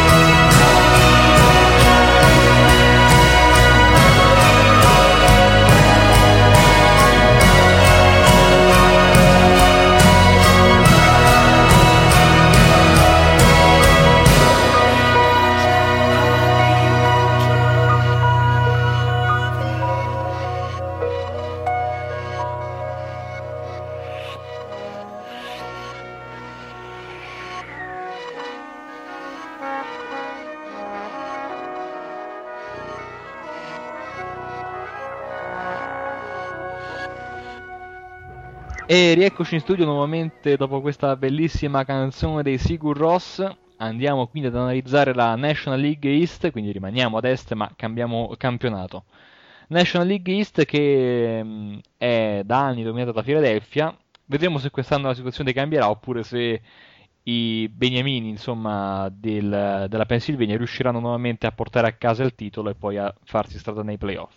Ok, ma cominciamo in ordine alfabetico come ormai abbiamo stabilito precedentemente, partendo dalla squadra che l'anno scorso ha subito la delusione più grande. Parliamo di Atlanta che ha perso all'ultima giornata il- l'accesso ai playoff in, a favore di St. Louis per quanto riguarda insomma, l'ultima giornata, la wild card, eccetera, eccetera, eccetera. Cominciamo quindi dalla squadra della Georgia. Allora, per quanto riguarda il catcher, anche quest'anno pochi dubbi.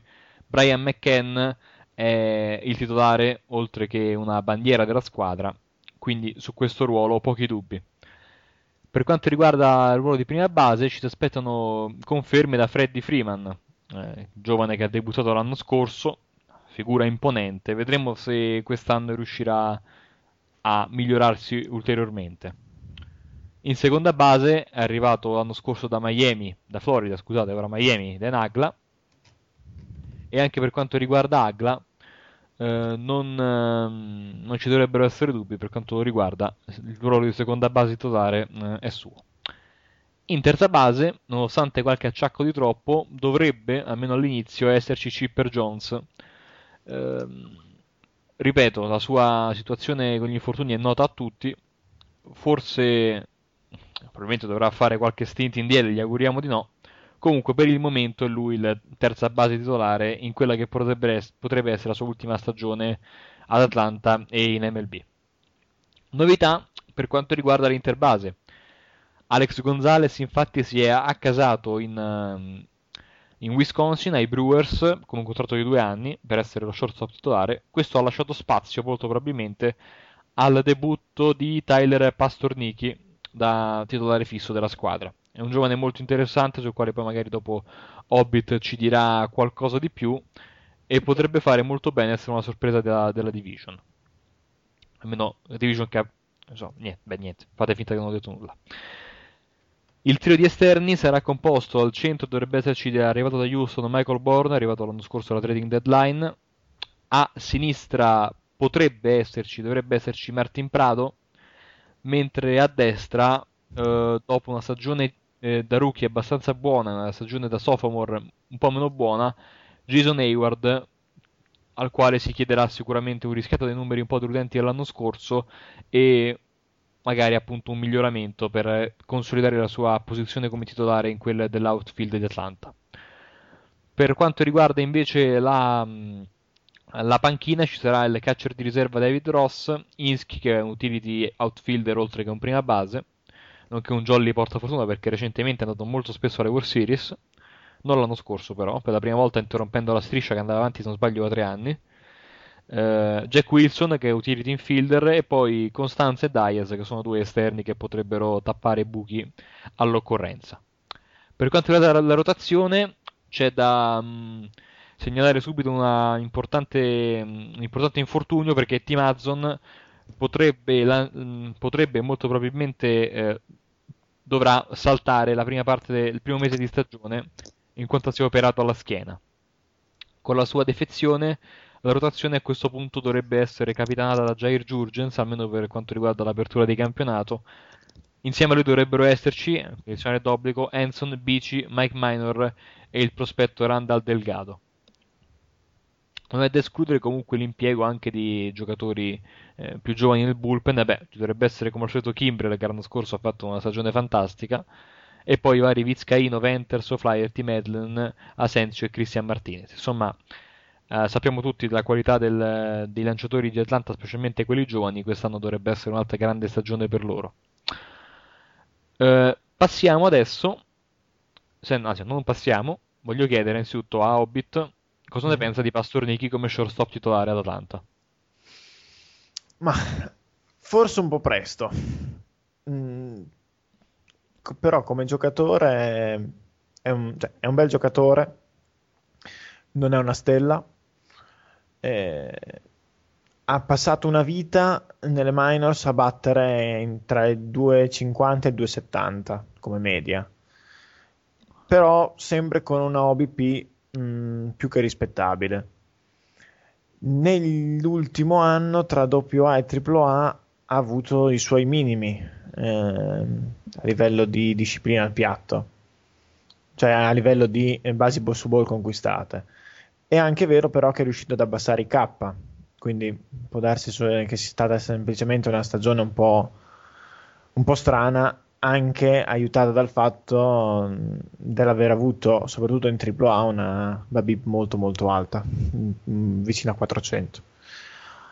Eh, chiaro che ehm, non si può dire che non meriti in assoluto una, una promozione, ma essendo un 22enne, forse ehm, aspettare ancora una mezza stagione avrebbe potuto fargli comodo. In ogni caso, a quanto pare, Atlanta vuole invece bruciare le tappe, vuole provare a vedere se il ragazzo riesce a nuotare oppure finisce per affogare in MLB e vedremo come andrà. Io mi aspetto dal- che abbia qualche difficoltà, mh, specie all'inizio. Bisognerà vedere in questo caso se la dirigenza, il general manager di Atlanta farà come fecero l'anno scorso i Mets con i Mouse, ovvero decidere dopo 40 turni di battuta che non è in grado e cederlo, oppure se effettivamente punteranno su di lui anche in eventuali momenti di difficoltà. Capito. E invece per quanto riguarda la scetti, volevo chiedere un parere appunto sui Braves, se vedi come in grado di riscattare la delusione dell'anno scorso quando persero i playoff all'ultima giornata. Ah, senza dubbio il fatto che li abbiano persi soltanto nelle ultime partite l'anno scorso identificava una squadra con potenzialità. A me interessa molto sinceramente la crescita dei, dei giovani pitchers perché mh, veniamo da una stagione in cui per un motivo o per un altro Bici, Hanson e Mike Minor soprattutto non hanno sommato insieme mh, 50 partite, o come anzi ne- 60 scusa. Quindi se dovessero avere un buon numero di inning lanciati, un buon numero di partenze e soprattutto non dovessero avere infortuni, io credo che la rotazione verrà rafforzata nonostante la perdita pesante nel primo mese di Azzo. Ehm, volevo chiedere a Hobbit invece eh, cosa ne pensa, insomma, l'anno scorso Freddy Gonzalez ha avuto parecchie critiche non solo per eh, uno forse eccessivo utilizzo dello small ball, ma anche per aver utilizzato in maniera forse eccessiva giocatori per esempio come Kimbrel e come Venters. Cosa se pensi che quest'anno insomma la situazione possa cambiare oppure se c'è il rischio che questi giovani lanciatori vengano un po' dusty bakerizzati, per usare un neologismo orribile, e quindi che il loro braccio possa cadere per terra. Perché c'è questo rischio, insomma, nel Ma per quanto riguarda il, bu- il bullpen, io non, non credo in senso assoluto che, succeda- che possa succedere una cosa del genere.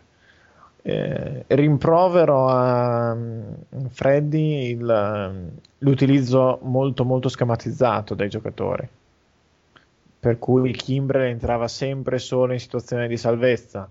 Se non c'era la situazione di salvezza, magari andava al decimo, però non lo faceva lanciare lo stesso. Decimo, undicesimo, continuava a usare tutto il bullpen, però non mandava Kimbrel a, a lanciare, che è una cosa che io non, non approvo, insomma, nel senso, in situazioni di, di partita sul filo si cerca di solito di giocare con i migliori. Se il tuo closer è, come pensiamo, il miglior eh, eh, lanciatore, il miglior rilievo, metti lui e vedi cosa succede. Eh, se non ricordo male, anche sul finire di stagione, anche per quanto riguarda i battitori, abbiamo visto una preferenza per i veterani in luogo di alcuni giovani. Sì, eh, bisogna anche vedere però che cosa gli mette a disposizione la dirigenza, nel senso, eh, forse potrebbe anche essere letta in questo modo il fatto di non aver cercato in alcun modo un altro eh, interbase di cui parlavamo prima, eh, per essere sicuri che insomma non vengano messi da parte i giovani fino al momento proprio in cui sia inevitabile farli giocare, l'hanno reso inevitabile fin da subito. Può anche essere letta in questa maniera, insomma. Ho capito. Bisogna dire che nel- per quanto riguarda i giovani lanciatori del, del suo bullpen non si è fatto particolari problemi a farli giocare e farli anche giocare tanto. è vero che con un Kimbrel come quello che ha avuto l'anno scorso non farlo giocare sarebbe stato un delitto, insomma. Ho capito, ho Una capito. cosa al volo su Michael Bourne perché mm, l'anno scorso è andato incontro al famoso small sample size, ha, lanciato, ha giocato soltanto una cinquantina di partite con Atlanta e secondo me ad Atlanta non si è visto il vero Bourne che invece può essere un giocatore determinante, un upgrade importante nell'esterno. Ne sono convinto anch'io. Io ti dirò, eh, probabilmente in- dalle- dalle pari di Atlanta ci sono le stesse perplessità che ci sono dalle pari di Toronto per Colby Rasmus. Eh, io però le vedo molto più sensate a Toronto che non su Bornes, che ha dimostrato per, una- per tutta la carriera di saper eh, giocare, di saper affrontare i lanciatori della, di Major League e di essere poi una minaccia ogni volta che si ritrova sul- sulle basi. Quindi io lo considero un punto di forza di queste Atlanta Braves eh, rispetto all'anno scorso. Vado, vado leggermente off topic, anzi direi non troppo in realtà. Eh, chiedo prima a Hobbit e poi a Rashid. A- Meglio avere in squadra Michael Bourne o Hunter Pence? Dobbiamo rispondere. Certo, prima tu, poi Rashid. So, siccome sia- siamo in National League East, insomma, le- le squadre che hanno preso giocatori dagli Houston Astros. Michael, Bo- Michael Bourne, senza neanche starci a pensare. Ok, Rashid invece? Ma chiaro che dipende sempre da, da quello che ti serve. Io prendo il giocatore più completo, che in questo caso è Bourne. Ok, sì, sono d'accordo, sono d'accordo con voi. Non era per, mi è venuto in mente questa cosa perché in effetti a pensarci bene, entrambe le squadre favorite, penso, hanno preso l'anno scorso due esterni da, da Houston e appunto, insomma, anche a mio parere Bourne è il giocatore, il giocatore migliore. Hobbit, direi di passare alla nuova squadra, nuova che nuova non è in realtà, alla squadra rinnovata per così dire. Squadra rinnovata in tutto, look, location, anche se eh, solo in parte, e eh, soprattutto nel line-up. Stiamo parlando dei Miami Marlins, già Florida Marlins, eh, che, hanno, che quest'anno esordiranno nel loro nuovo impianto. eh, proprio legato a questo è il cambio di nome e di logo perché nel contratto alla fi- infine firmato dalle comunità di Miami c'era stata questa clausola per cercare di salvare la faccia. Le autorità cittadine avevano ottenuto che a fronte del- della costruzione del nuovo stadio regalato alla squadra e al suo proprietario, e la squadra da Florida Marlins si eh, rinominasse in Miami Marlins. Eh, nuovo logo, nuovi colori e appunto nuovo line-up. In, eh, come catcher resta tuttavia il- lo stesso titolare dell'anno scorso, ovvero John Buck. In eh, prima base ehm, dovremmo avere tranquillamente Gaby Sanchez, Gaby Sanchez. Seconda base per Infante e eh, terza base per eh, un eh, nuovo per questo ruolo, ovvero quell'Allen Ramirez fino all'anno scorso titolare inamovibile come interbase e quest'anno eh, approdato sul cuscino di terza per far spazio alla principale acquisizione della off-season di Miami, eh, ovvero quello José Reyes preso da, dai Mets di Marco eh, per far fare un salto di qualità a questa squadra che ne ha effettivamente un po' bisogno. Dopo anni e anni di spese sostanzialmente a zero, quest'anno abbiamo visto la squadra quantomeno provare a spendere qualcosa eh, qua e là, quantomeno sul, sul mercato dei, dei free agent. Sugli esterni, eh, Logan Morrison, Bonifacio al se- all'esterno centro e Stanton al- all'esterno destro. Essendo il campionato di Serie B, no, cioè volevo dire il- la National League non abbiamo DH, e quindi passiamo alla rotazione dove ve- troviamo eh, Johnson, il nuovo acquisto Buerle, eh, Nolasco, poi probabilmente Zambrano, a seconda anche di quanto sarà in grado di battere, di, di quanto bene sarà in grado di lanciare, anche se, eh, come è noto, è più noto per le sue capacità come lanciatore, eh, battitore, che non Come Come distruttore di Gatorade, per eh, caso? come distruttore di Gator, come distruttore di massa sulle ginocchia, eccetera, eccetera, eccetera. per l'ultimo posto sarà probabilmente lotta tra Sanchez e Sanabia e forse qualcun altro. Ehm, ne- dal bullpen si alzeranno Hit Bell come closer, ehm, nuovo anche lui, e per eh, preparargli la strada avremo un mix tra Oviedo, Mujica, Dun, eh, Choate e Randy Webb o direi che questi dovrebbero essere i principali esponenti del loro bullpen insomma Bisogna vedere se Oviedo riuscirà a tornare negli Stati Uniti, però. Per quel problemino. avuto. sì esatto è da- ehm, comunque se dovesse poter eh, raggiungere Miami dovrebbe essere la, probabilmente la seconda opzione di questo bullpen e in caso contrario eh, Miami dovrà cercare un'alternativa probabilmente sul mercato perché il resto non è che sia di non lo vedo di altissimissimo livello insomma.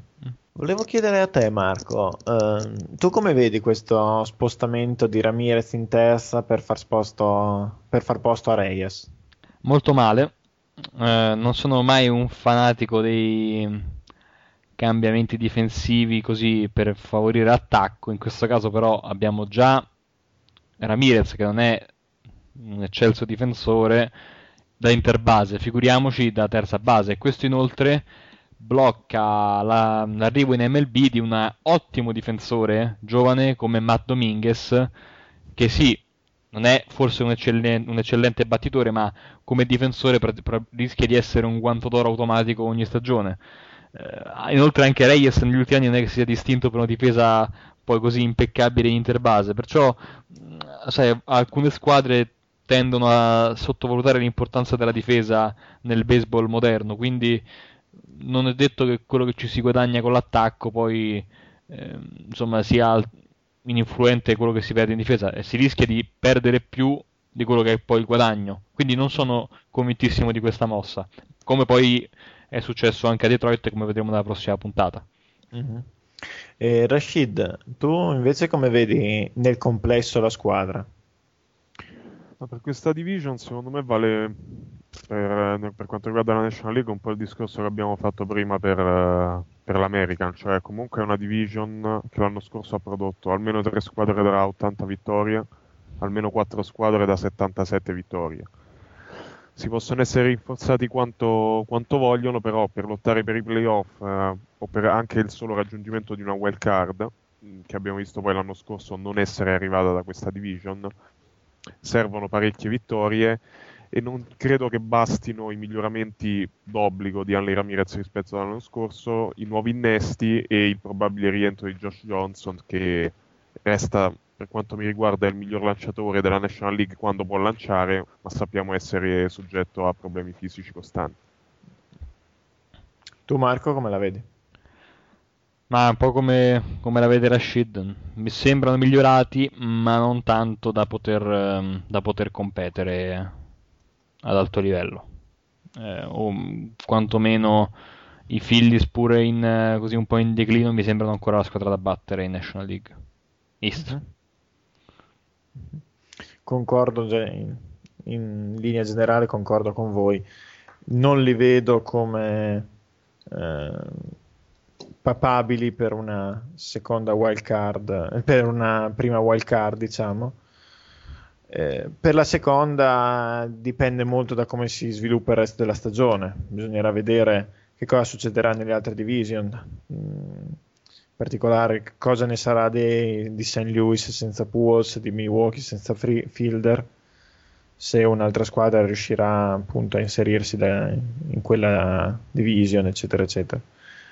Chiaro che se tutte dovessero venire dalla National League, una Miami che riesca a infilare una, magari una stagione intera di Johnson sano, miracolo, sì, lo so, però eh, potrebbe anche potrebbe essere nel novero delle contendenti, insomma. Capito? Sì. Ci, ci potrebbe stare, dai. Andiamo avanti a questo punto con eh, la croce e la delizia di questa, questa, deli- di, di questa division. Vai Marco, è il tuo momento. Grazie, no, beh, sono veramente emozionato. E presentiamo a questo punto i New York Mets, una squadra ormai al secondo anno di quello che è il suo processo di ricostruzione, con un payroll sempre più ristretto, eh, ma questa è un po' la specialità di Sandy Alderson perché è stato proprio lui che ha iniziato a lavorare con la sabermetrica ad Oakland quando la dirigenza decise di insomma, tirare la cinghia. Questa a New York mi sembra veramente si stia un po' esagerando da questo punto di vista. Comunque vedremo quello che riusciranno a combinare i Mets quest'anno. Iniziamo dal ruolo di catcher che a quanto pare sarà di Josh Tolley alla sua seconda stagione da titolare. Catcher eh, buono ma con ancora qualche problemino di troppo sia in difesa sia alla battuta. Un catcher light hitting per così dire. Batte poco, poca extra base hit. Eh, il suo secondo sarà Mike Nikias, il canadese di Vancouver, che dovrebbe avere insomma già in età 30 anni, non è, è un non prospetto di AAA, un classico replacement player. Non c'erano proprio i soldi per prendere un, un catcher eh, così eh, di riserva di, di livello, per così dire, no? Una backup anche magari veterano. No, si è andati con eh, l'accoppiata del, dell'anno scorso praticamente, quando non c'era Paolino per i problemi di, di passaporto. In prima base, infortuni alla caviglia, eh, insomma, sperando di non avere infortuni alla caviglia, ci sarà Ike Davis, che proprio oggi è andato a New York per degli accertamenti, scatenando il panico. Oggi intendo mercoledì, scatenando il panico fra i tifosi dei Mets, ma la squadra dice no, non c'è nessun problema. Eh, non sono problemi alla caviglia, è una visita di routine, quindi Ike Davis dovrebbe essere in prima base dopo aver perso praticamente tutta la scorsa stagione per- a causa di quel brutto infortunio rimediato in- a Colorado, a Denver contro i Rockies. In seconda base ci dovrebbe essere Daniel Murphy, anche lui ha finito la stagione anzitempo con un problema um, al ginocchio, sono due anni di fila che si rompe i legamenti crociati, una volta un ginocchio e una volta all'altro, eh, entrambi i casi per colpa di una scivolata molto brutta di un difensore, eh, batte molto bene per tutta la stagione o quasi è stato a livelli di battuta per quanto riguarda la, eh, la OPS più ai livelli di un certo Robinson Cano, il seconda base dal, del Bronx, però rimanendo molto molto così sotto ai radar. Ora, se riesce a rimanere sano, la sua difesa in seconda base è decente, non fa danni, batte molto bene, certo comincia ad avere una- anche lui, va per i 28 anni, quindi non è più giovanissimo e dovrebbe comunque appunto se riuscissi a mantenersi sano e a questi livelli con la mazza sarebbe un'ottima, un'ottima così, forse un, un ottimo acquisto per così dire. In eh, terza base David Wright che entra in quella che è la sua ultima stagione di contratto più un'eventuale opzione per il 2013 che in caso di trade verrà annullata, quindi questo potrebbe anche così far cambiare un po' la valutazione alle squadre che insomma fossero interessate a comprarlo. Eh, vedremo come i Mets si comporteranno con lui. Ha detto Sandy Alderson che l'eventuale trade non sarà collegata al record dei Mets, quindi potrebbe anche essere ceduto con i Mets ipoteticamente privi in division, anche se onestamente ci credo poco. Lo shortstop sarà Ruben Tejada, che avrà il difficile compito di rimpiazzare Reyes. Ehm, Tejada, tra l'altro, che è fermo al confine per un problema di passaporto, quindi al momento non è ancora arrivato allo spring training. Dovrebbe comunque essere lui il titolare. È un eh, difensore decente, pessimo con la mazza, ancora molto giovane, ha solamente 22 anni, quindi il tempo per migliorare c'è tutto. Ora vedremo se poi l'anno prossimo i Mets proveranno a prendere qualche shortstop migliore oppure rimarranno con lui. Passando agli esterni, a sinistra c'è Jason Bay col suo contratto clamoroso e quello per ancora due anni dovremmo tenercelo.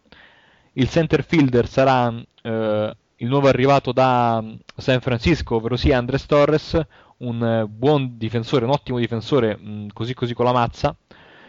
E right fielder è il prospetto, mh, o meglio, non più prospetto, che va per i 26 anni anche lui, Lucas Duda, che quest'anno eh, aspetta un po', cerca di, cercherà di avere un po' la consacrazione. È un giovane battitore, grandissima potenza, stranamente anche tanta disciplina. Se riuscisse ad avere una mh, pazienza ancora migliore e a migliorare un pochino la difesa, potrebbe essere veramente una gemma in questa squadra alla ricerca comunque di stelle dopo l'addio di Reyes eh, e di Beltran. Come possibile quarto esterno ci dovrebbe essere Scott Hairston, mentre le riserve nell'interno saranno Sedegno, Turner e Baxter, Baxter che può anche fare a sua volta all'esterno. Ora passiamo alla rotazione, che non dovrebbe essere molto diversa dall'anno scorso, se escludiamo eh, ovviamente il ritorno dopo un anno di stop di Santana. Santana che si è operato alla spalla ha avuto stessa stesso infortunio avuto da mm, Jorge Posada e sappiamo che per chi è un po' avanti con gli anni è un infortunio abbastanza serio, tant'è che appunto Santana ha perso completamente la stagione. Dovrebbe partire, come abbiamo detto, eh, ai primi di marzo il suo spring training da numero 1 e in caso di risultati positivi dovrebbe essere il titolare e l'opening day starter. Seguiranno probabilmente nell'ordine Pelfrey, Nise, Dichi e Dillon Gee.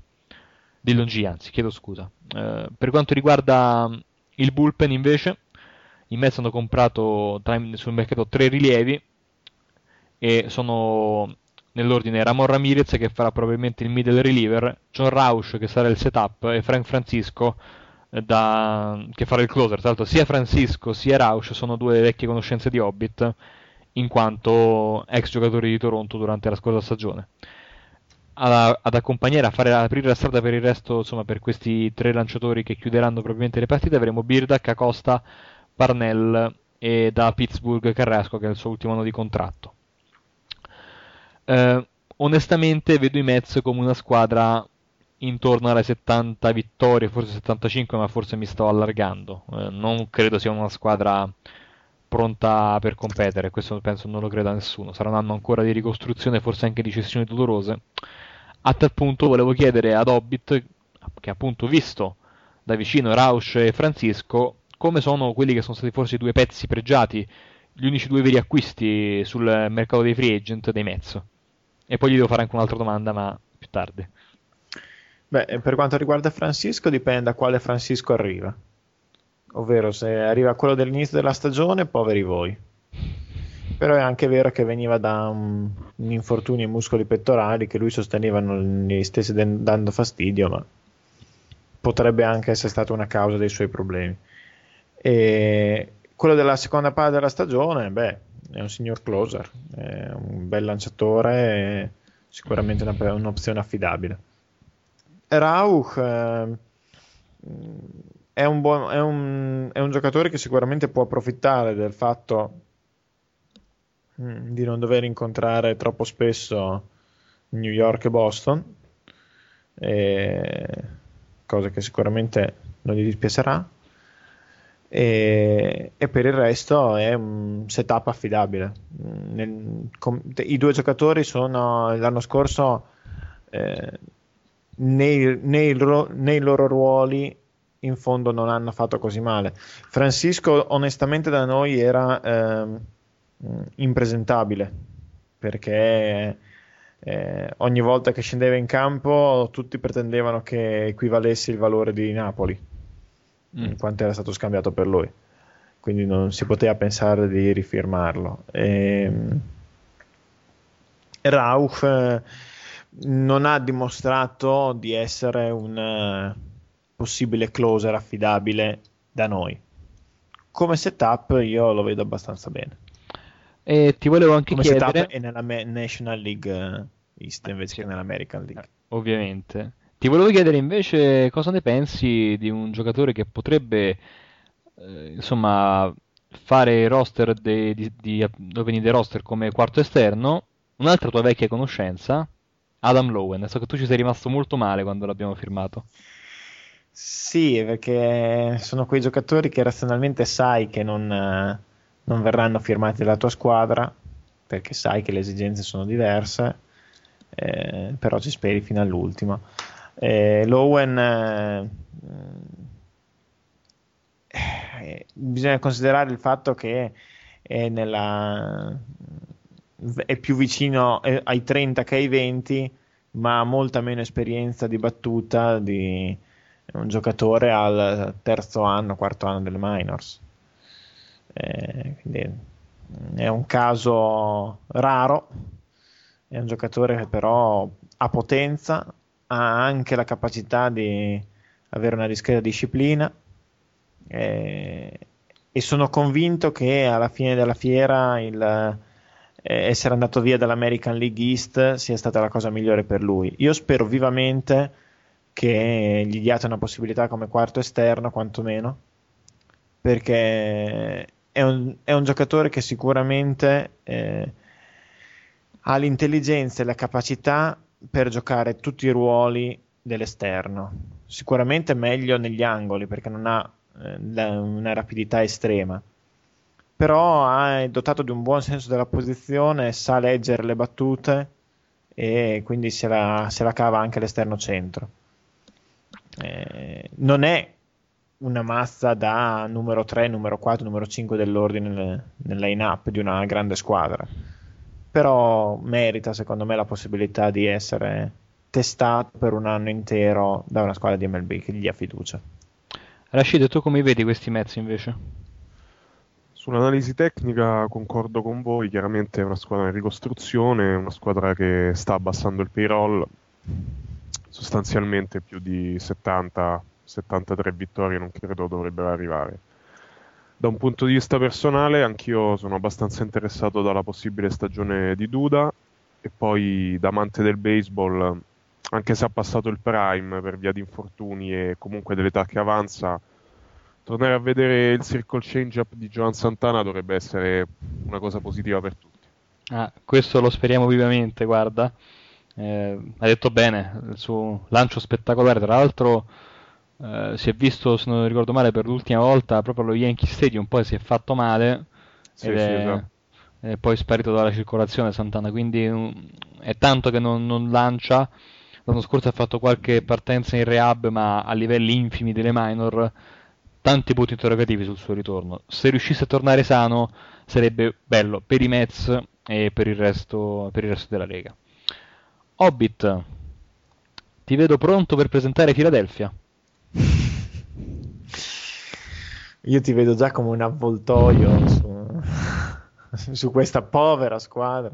No, sono fortissimi, uno che può dire. Scusate. Andiamo a presentare allora i Phillies, già più e più e più volte campioni di questa division, campioni uscenti anche quest'anno. E I Phillies eh, schierano come catcher eh, lo stesso titolare dell'anno scorso, ovvero Ruiz. In prima base Howard o quello che ne resta, mh, dal, mh, dall'infortunio che aveva subito sembra- a fine dello scorso anno sembrava dovesse saltare un anno intero, alla fine probabilmente ci sarà già per le prime partite della stagione. Seconda base, eh, uno dei più forti eh, interpreti del ruolo, ovvero Chase Utley. In terza base, probabile, mh, quasi sicuramente il titolare sarà ancora Placido Polanco. E come shortstop, dopo una, un tira e molla, quantomeno tentato dal giocatore durante l'off-season, è ritornato eh, Rollins, che di fronte all'assoluta assenza di, ulte- di altre offerte per tirare su un po' il prezzo, alla fine ha dovuto accondiscendere al- alle cifre che gli venivano proposte. Eh, interessante a livello di infield, eh, in quanto squadra mh, appunto della National League, quindi priva di DH, l'acquisizione di Jim Tomey, che eh, onestamente vedo difficile come eh, alternativa semiserie in prima base, e che quindi probabilmente giocherà la sua stagione da pinch hitter ed eventualmente DH durante le partite di Interlega. Curioso comunque questo acquisto di un grande battitore senza più un ruolo difensivo da parte di una squadra di National League. Per quanto riguarda l'esterno, invece, eh, avremo al- il- l'esterno centro, come se- al solito negli ultimi anni, pattugliato da Victorino. Hunter Pence, già citato prima, come esterno destro. E ehm, in esterno sinistro, il- la cosa più probabile è vedere eh, giocare Mayberry. Dominic Brown, invece, eh, da anni considerato uno dei migliori prospetti dell'intera lega, da alcuni fino a- almeno fino all'anno scorso eh, considerato come prospetto più o meno alla parte di, di Bryce Harper, fatta la tara comunque ovviamente ai livelli, però insomma. Eh, giocherà a quanto pare un altro anno in AAA. eh, quando a questo giocatore sarà data l'opportunità di fare anche lui un anno intero da titolare in, in MLB sarà sempre troppo tardi. Incredibile questa cosa, io non riesco a spiegarmela. Proprio Non sei l'unico. No, veramente. Tra l'altro ti do una notizia abbastanza recente, a quanto pare finché non tornerà Howard ci sarà un fantastico platoon in prima base fra Wigginton e Tommy, non so con quali ripercussioni per la difesa della squadra, già abbastanza così sottotono anche l'anno scorso. Sì, infatti. Eh, sono due Tommy immobili. Eh, Tommy son- è parecchio tempo che non gioca in prima base. Più che Sono- altro, eh, il platoon eh, da che cosa non sarà, sarà il primo caso di platoon non eh, stimato in base al lanciatore destro o mancino, ma in base al fatto se si gioca in difesa si gioca in attacco. Se si gioca in difesa va Wigginton, se si gioca in attacco va Tommy, perché mi sembra l'unico modo per far giocare Tommy titolare in prima base. No, veramente. Eh, Phillies dalle mosse un po'. rimangono la squadra da battere, però alcune mosse non mi hanno proprio convinto in questa off-season. Ehm, sì, qualche minor league deal interessante, come ad esempio quello per Piniero, quello per eh, quel che resta di Juan Pierre, però non mi sembrano delle mosse. Insomma, ricordiamoci che adesso entrano. Da quest'anno comincia l'estensione di, eh, di Howard e quindi il payroll comincia a essere abbastanza incasinato. Hanno fatto firmare un contratto spaventoso a, Pape- eh, a, a Papelbon, rifi- rifiutando un contratto inferiore per, eh, per Madson. Quindi si parlava problemi economici, eh? E poi dopo qualche giorno sparano un contratto ancora più oneroso per, per Papelbon. eh, francamente, appunto, cose abbastanza inspiegabili. È già Però- iniziata l'estensione Phillies de- dall'anno scorso, è iniziata l'estensione Phillies de- del contratto di Halladay, Ah, è vero? che quindi ha aumentato anche lui il peso che ha sul payroll. E c'è da rifirmare Hamels in Toronto. off-season. C'è da rifirmare Hamels. va in scadenza, eh, mentre Howard non va assolutamente in scadenza, quindi tanti auguri a chi Ricordo dovrà far tornare i conti. Anche Atley fra uno o due anni dovrebbe scadere, o sbaglio? Due, mi sembra, eh, non alla fine di questa, ma alla fine della prossima, mi pare. Ho capito. A, a proposito di um, Halladay, hanno comunque un buon reparto lanciatori i Phillies. Discreto, discreto, sì. Hanno perso Oswalt. Doc Halliday come primo del numero uno della rotazione, Cliff Lee numero due, Emels e Blanton a seguire, Worley probabile numero 5 e Kyle Kendrick come rilievo lungo o eh, come quinto partente in, in caso di problemi di- per uno degli altri. Nel bullpen il già citato Papelbon proveniente da, Bo- da Boston e a preparargli la strada, appunto, a parte lo stesso Kendrick che dovrebbe essere utilizzato come rilievo lungo, avremo in particolare Contreras e eh, Bastardo. No, non ho insultato nessuno, si chiama No, no. Antonio Bastardo, Anche lui un tuo idolo, no? Se non sbaglio. uno dei nostri idoli, sì, esatto. come, come ci possiamo sbagliare dopo tutto? I tre bastardi di Flin Flon, ma questa è un'altra storia. oh mio Dio. Si vede che stiamo facendo ore piccole per registrare questa trasmissione. Ehm, Voi come li vedete i Phillies? Ah, io detto li vedo molto bene, anche se molto molto molto meno forti dell'anno scorso, di due anni fa. Ma sono comunque la squadra da battere e sono una squadra che al momento forse esagero, ma sono da battere non tanto perché sono fortissimi, ma perché la concorrenza ancora stenta a decollare. Ora vedremo se Atlanta riuscirà a migliorare quanto di buono ho fatto vedere l'anno scorso. Però non c'è molta concorrenza. Io penso che i Phillies in, in American League East farebbero insomma fatica a lottare per il primo posto. Forse esagero, ripeto, forse esagero, però io ho visto una squadra incapace di svecchiare le up in questa off-season. Sotto ai 30 anni c'è solamente Pence, forse, se non sbaglio. E quindi Eh, e, e, e Mayberry, giusto? Eh, però ecco, non- è poco da fare, contratti onerosi di giocatori che vanno avanti con gli anni. Che poi, ripeto, non è che andare avanti con gli anni sia necessariamente un difetto, però è innegabile che per molti giocatori questo equivalga a un calo delle prestazioni. Se poi appunto vediamo che per i prossimi 5 anni daranno un botto di soldi a, ad Howard e in questi 5 anni Howard prenderà più soldi di Pools, questo è bene, bene ricordarlo. Eh, d'altronde lo stesso GM dei Phillies ha detto che al momento dell'estensione di Howard, Howard era il prima base migliore della Lega, quando si va a vedere un attimino i dati sulla OBP Che è o- una sciocchezza o, sulla, incredibile. esatto, o, esatto, sulle winner above replacement e vediamo che tutto questo eh, non, è, non è assolutamente vero. Basterebbero gli splits contro i mancini. Tu come li vedi in generale, Shid? A me la off-season non è piaciuta, però se arriva ai playoffs, con tutto che sappiamo che sono una lotteria, chi arriva più in forma, eccetera, eccetera, chi può schierare nelle prime tre partite dei playoffs, eh, pum pum pum alla dai Lee e Hamels, comunque io li vedo favoriti contro chiunque, almeno in National League. L'off-season non è. L'off-season non è piaciuta neanche a me. Mi dispiace il trattamento di Do- per Dominic Brown, che spero venga ceduto e vada a giocare, perché secondo me è fortissimo.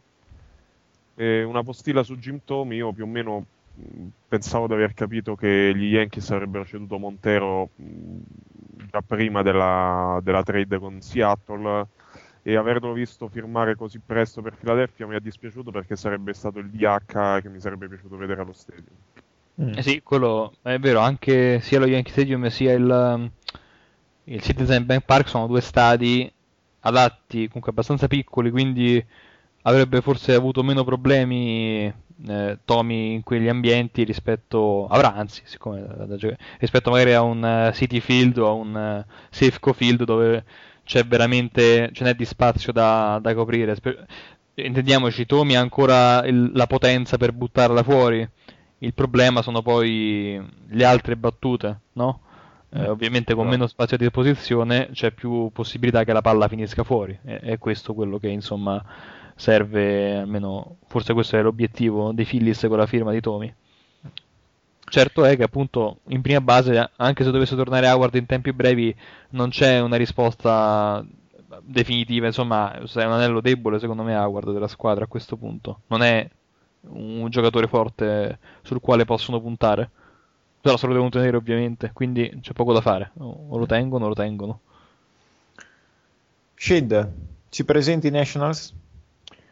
Sì, ehm, sostanzialmente quando parliamo dei Nationals non, parli- non possiamo non parlare del ritorno in pianta stabile di Strasburg e pri- quindi a differenza delle altre squadre partiamo dalla rotation.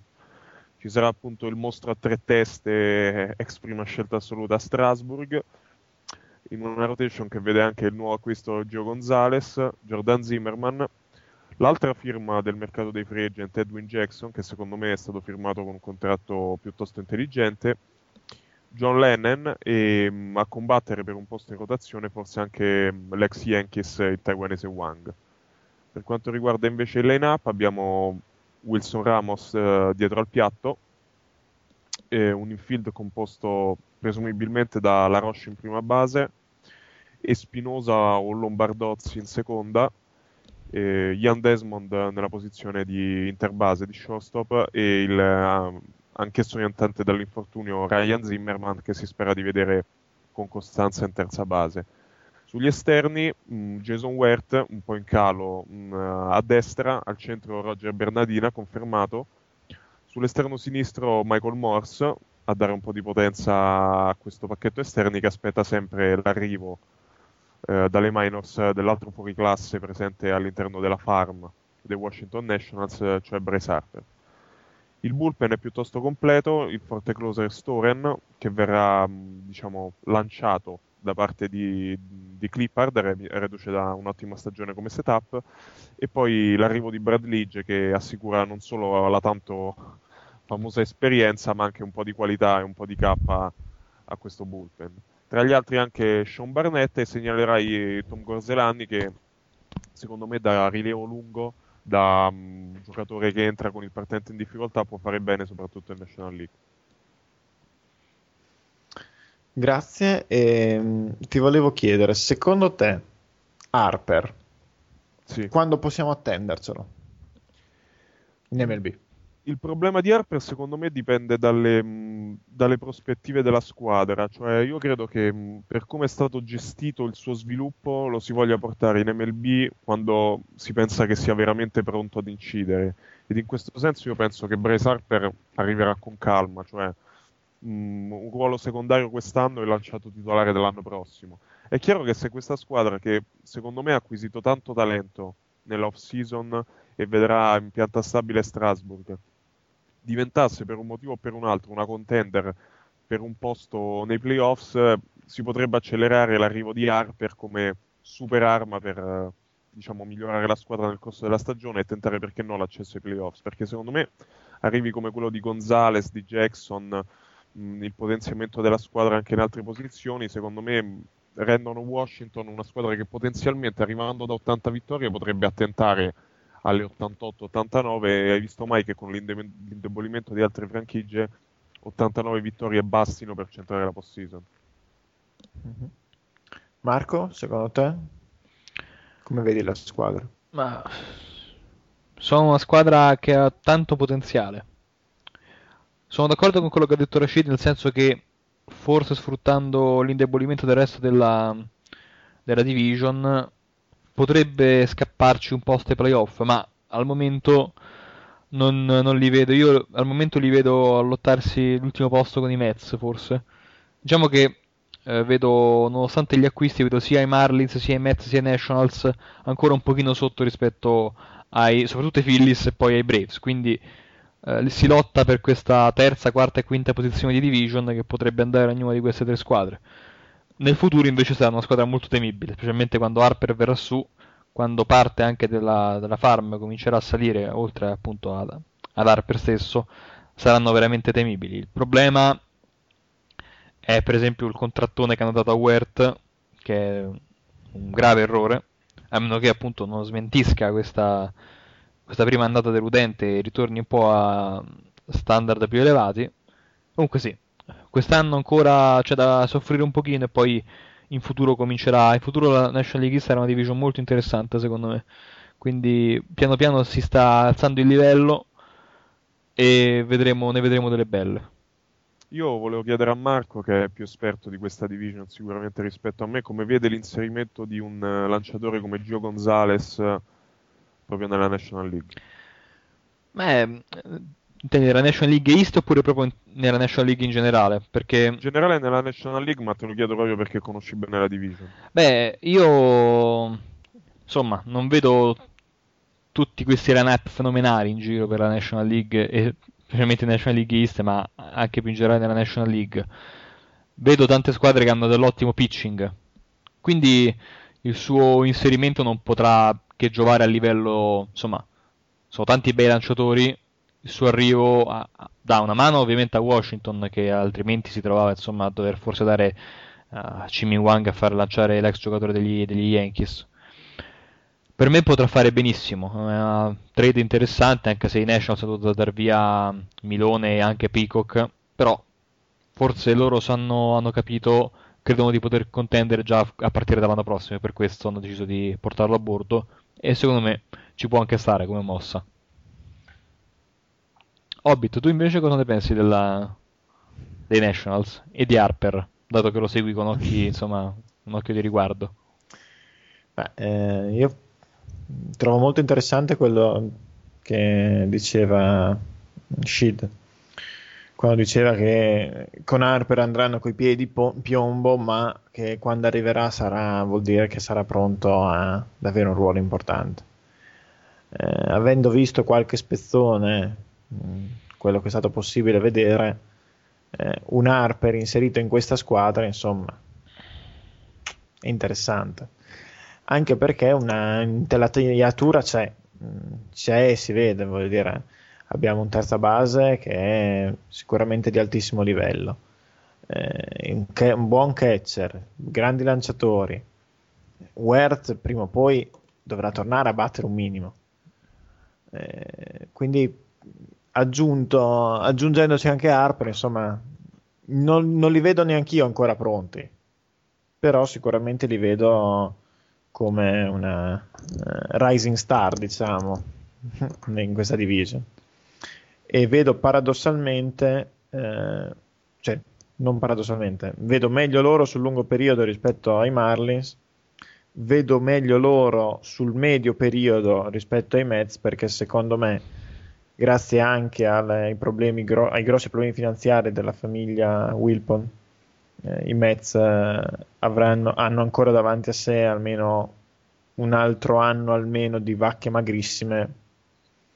E, e Poi però sono per- affari per- vostri.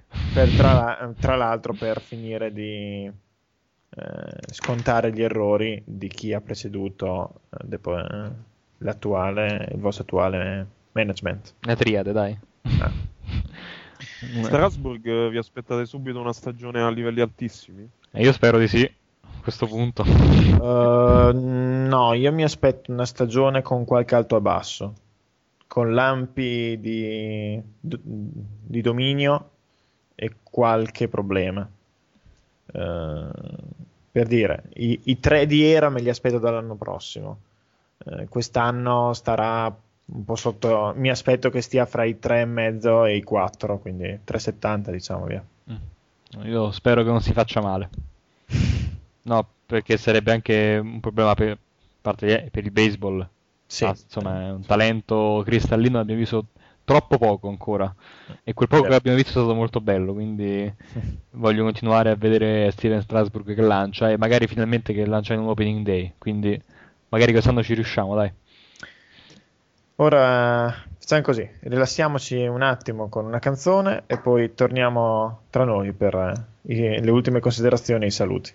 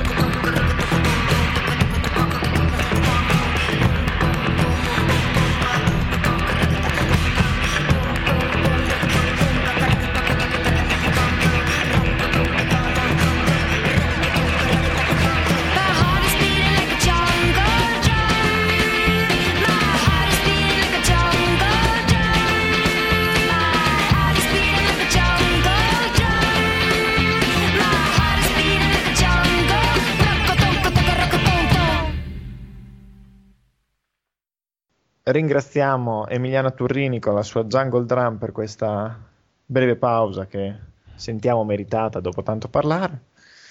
E, e per concludere vorrei chiedervi, eh, prima a Rashid e poi a Marco, eh, di farmi un pronostico secco. Datemi la vostra classifica per le due eh, division dell'Est, American League e National League East. Ma partendo dall'American League io dico Tampa Bay, Yankees, Red Sox, Toronto e Baltimore. Per la Mar- National? Ah, Ah, per la National ehm, Philadelphia, Atlanta, Washington, Florida e Mets. Tu Marco? Allora, per quanto riguarda l'American League, io East dico Yankees, eh, Tampa Bay, Toronto, Boston e Baltimora, il rischio grosso con questo pronostico.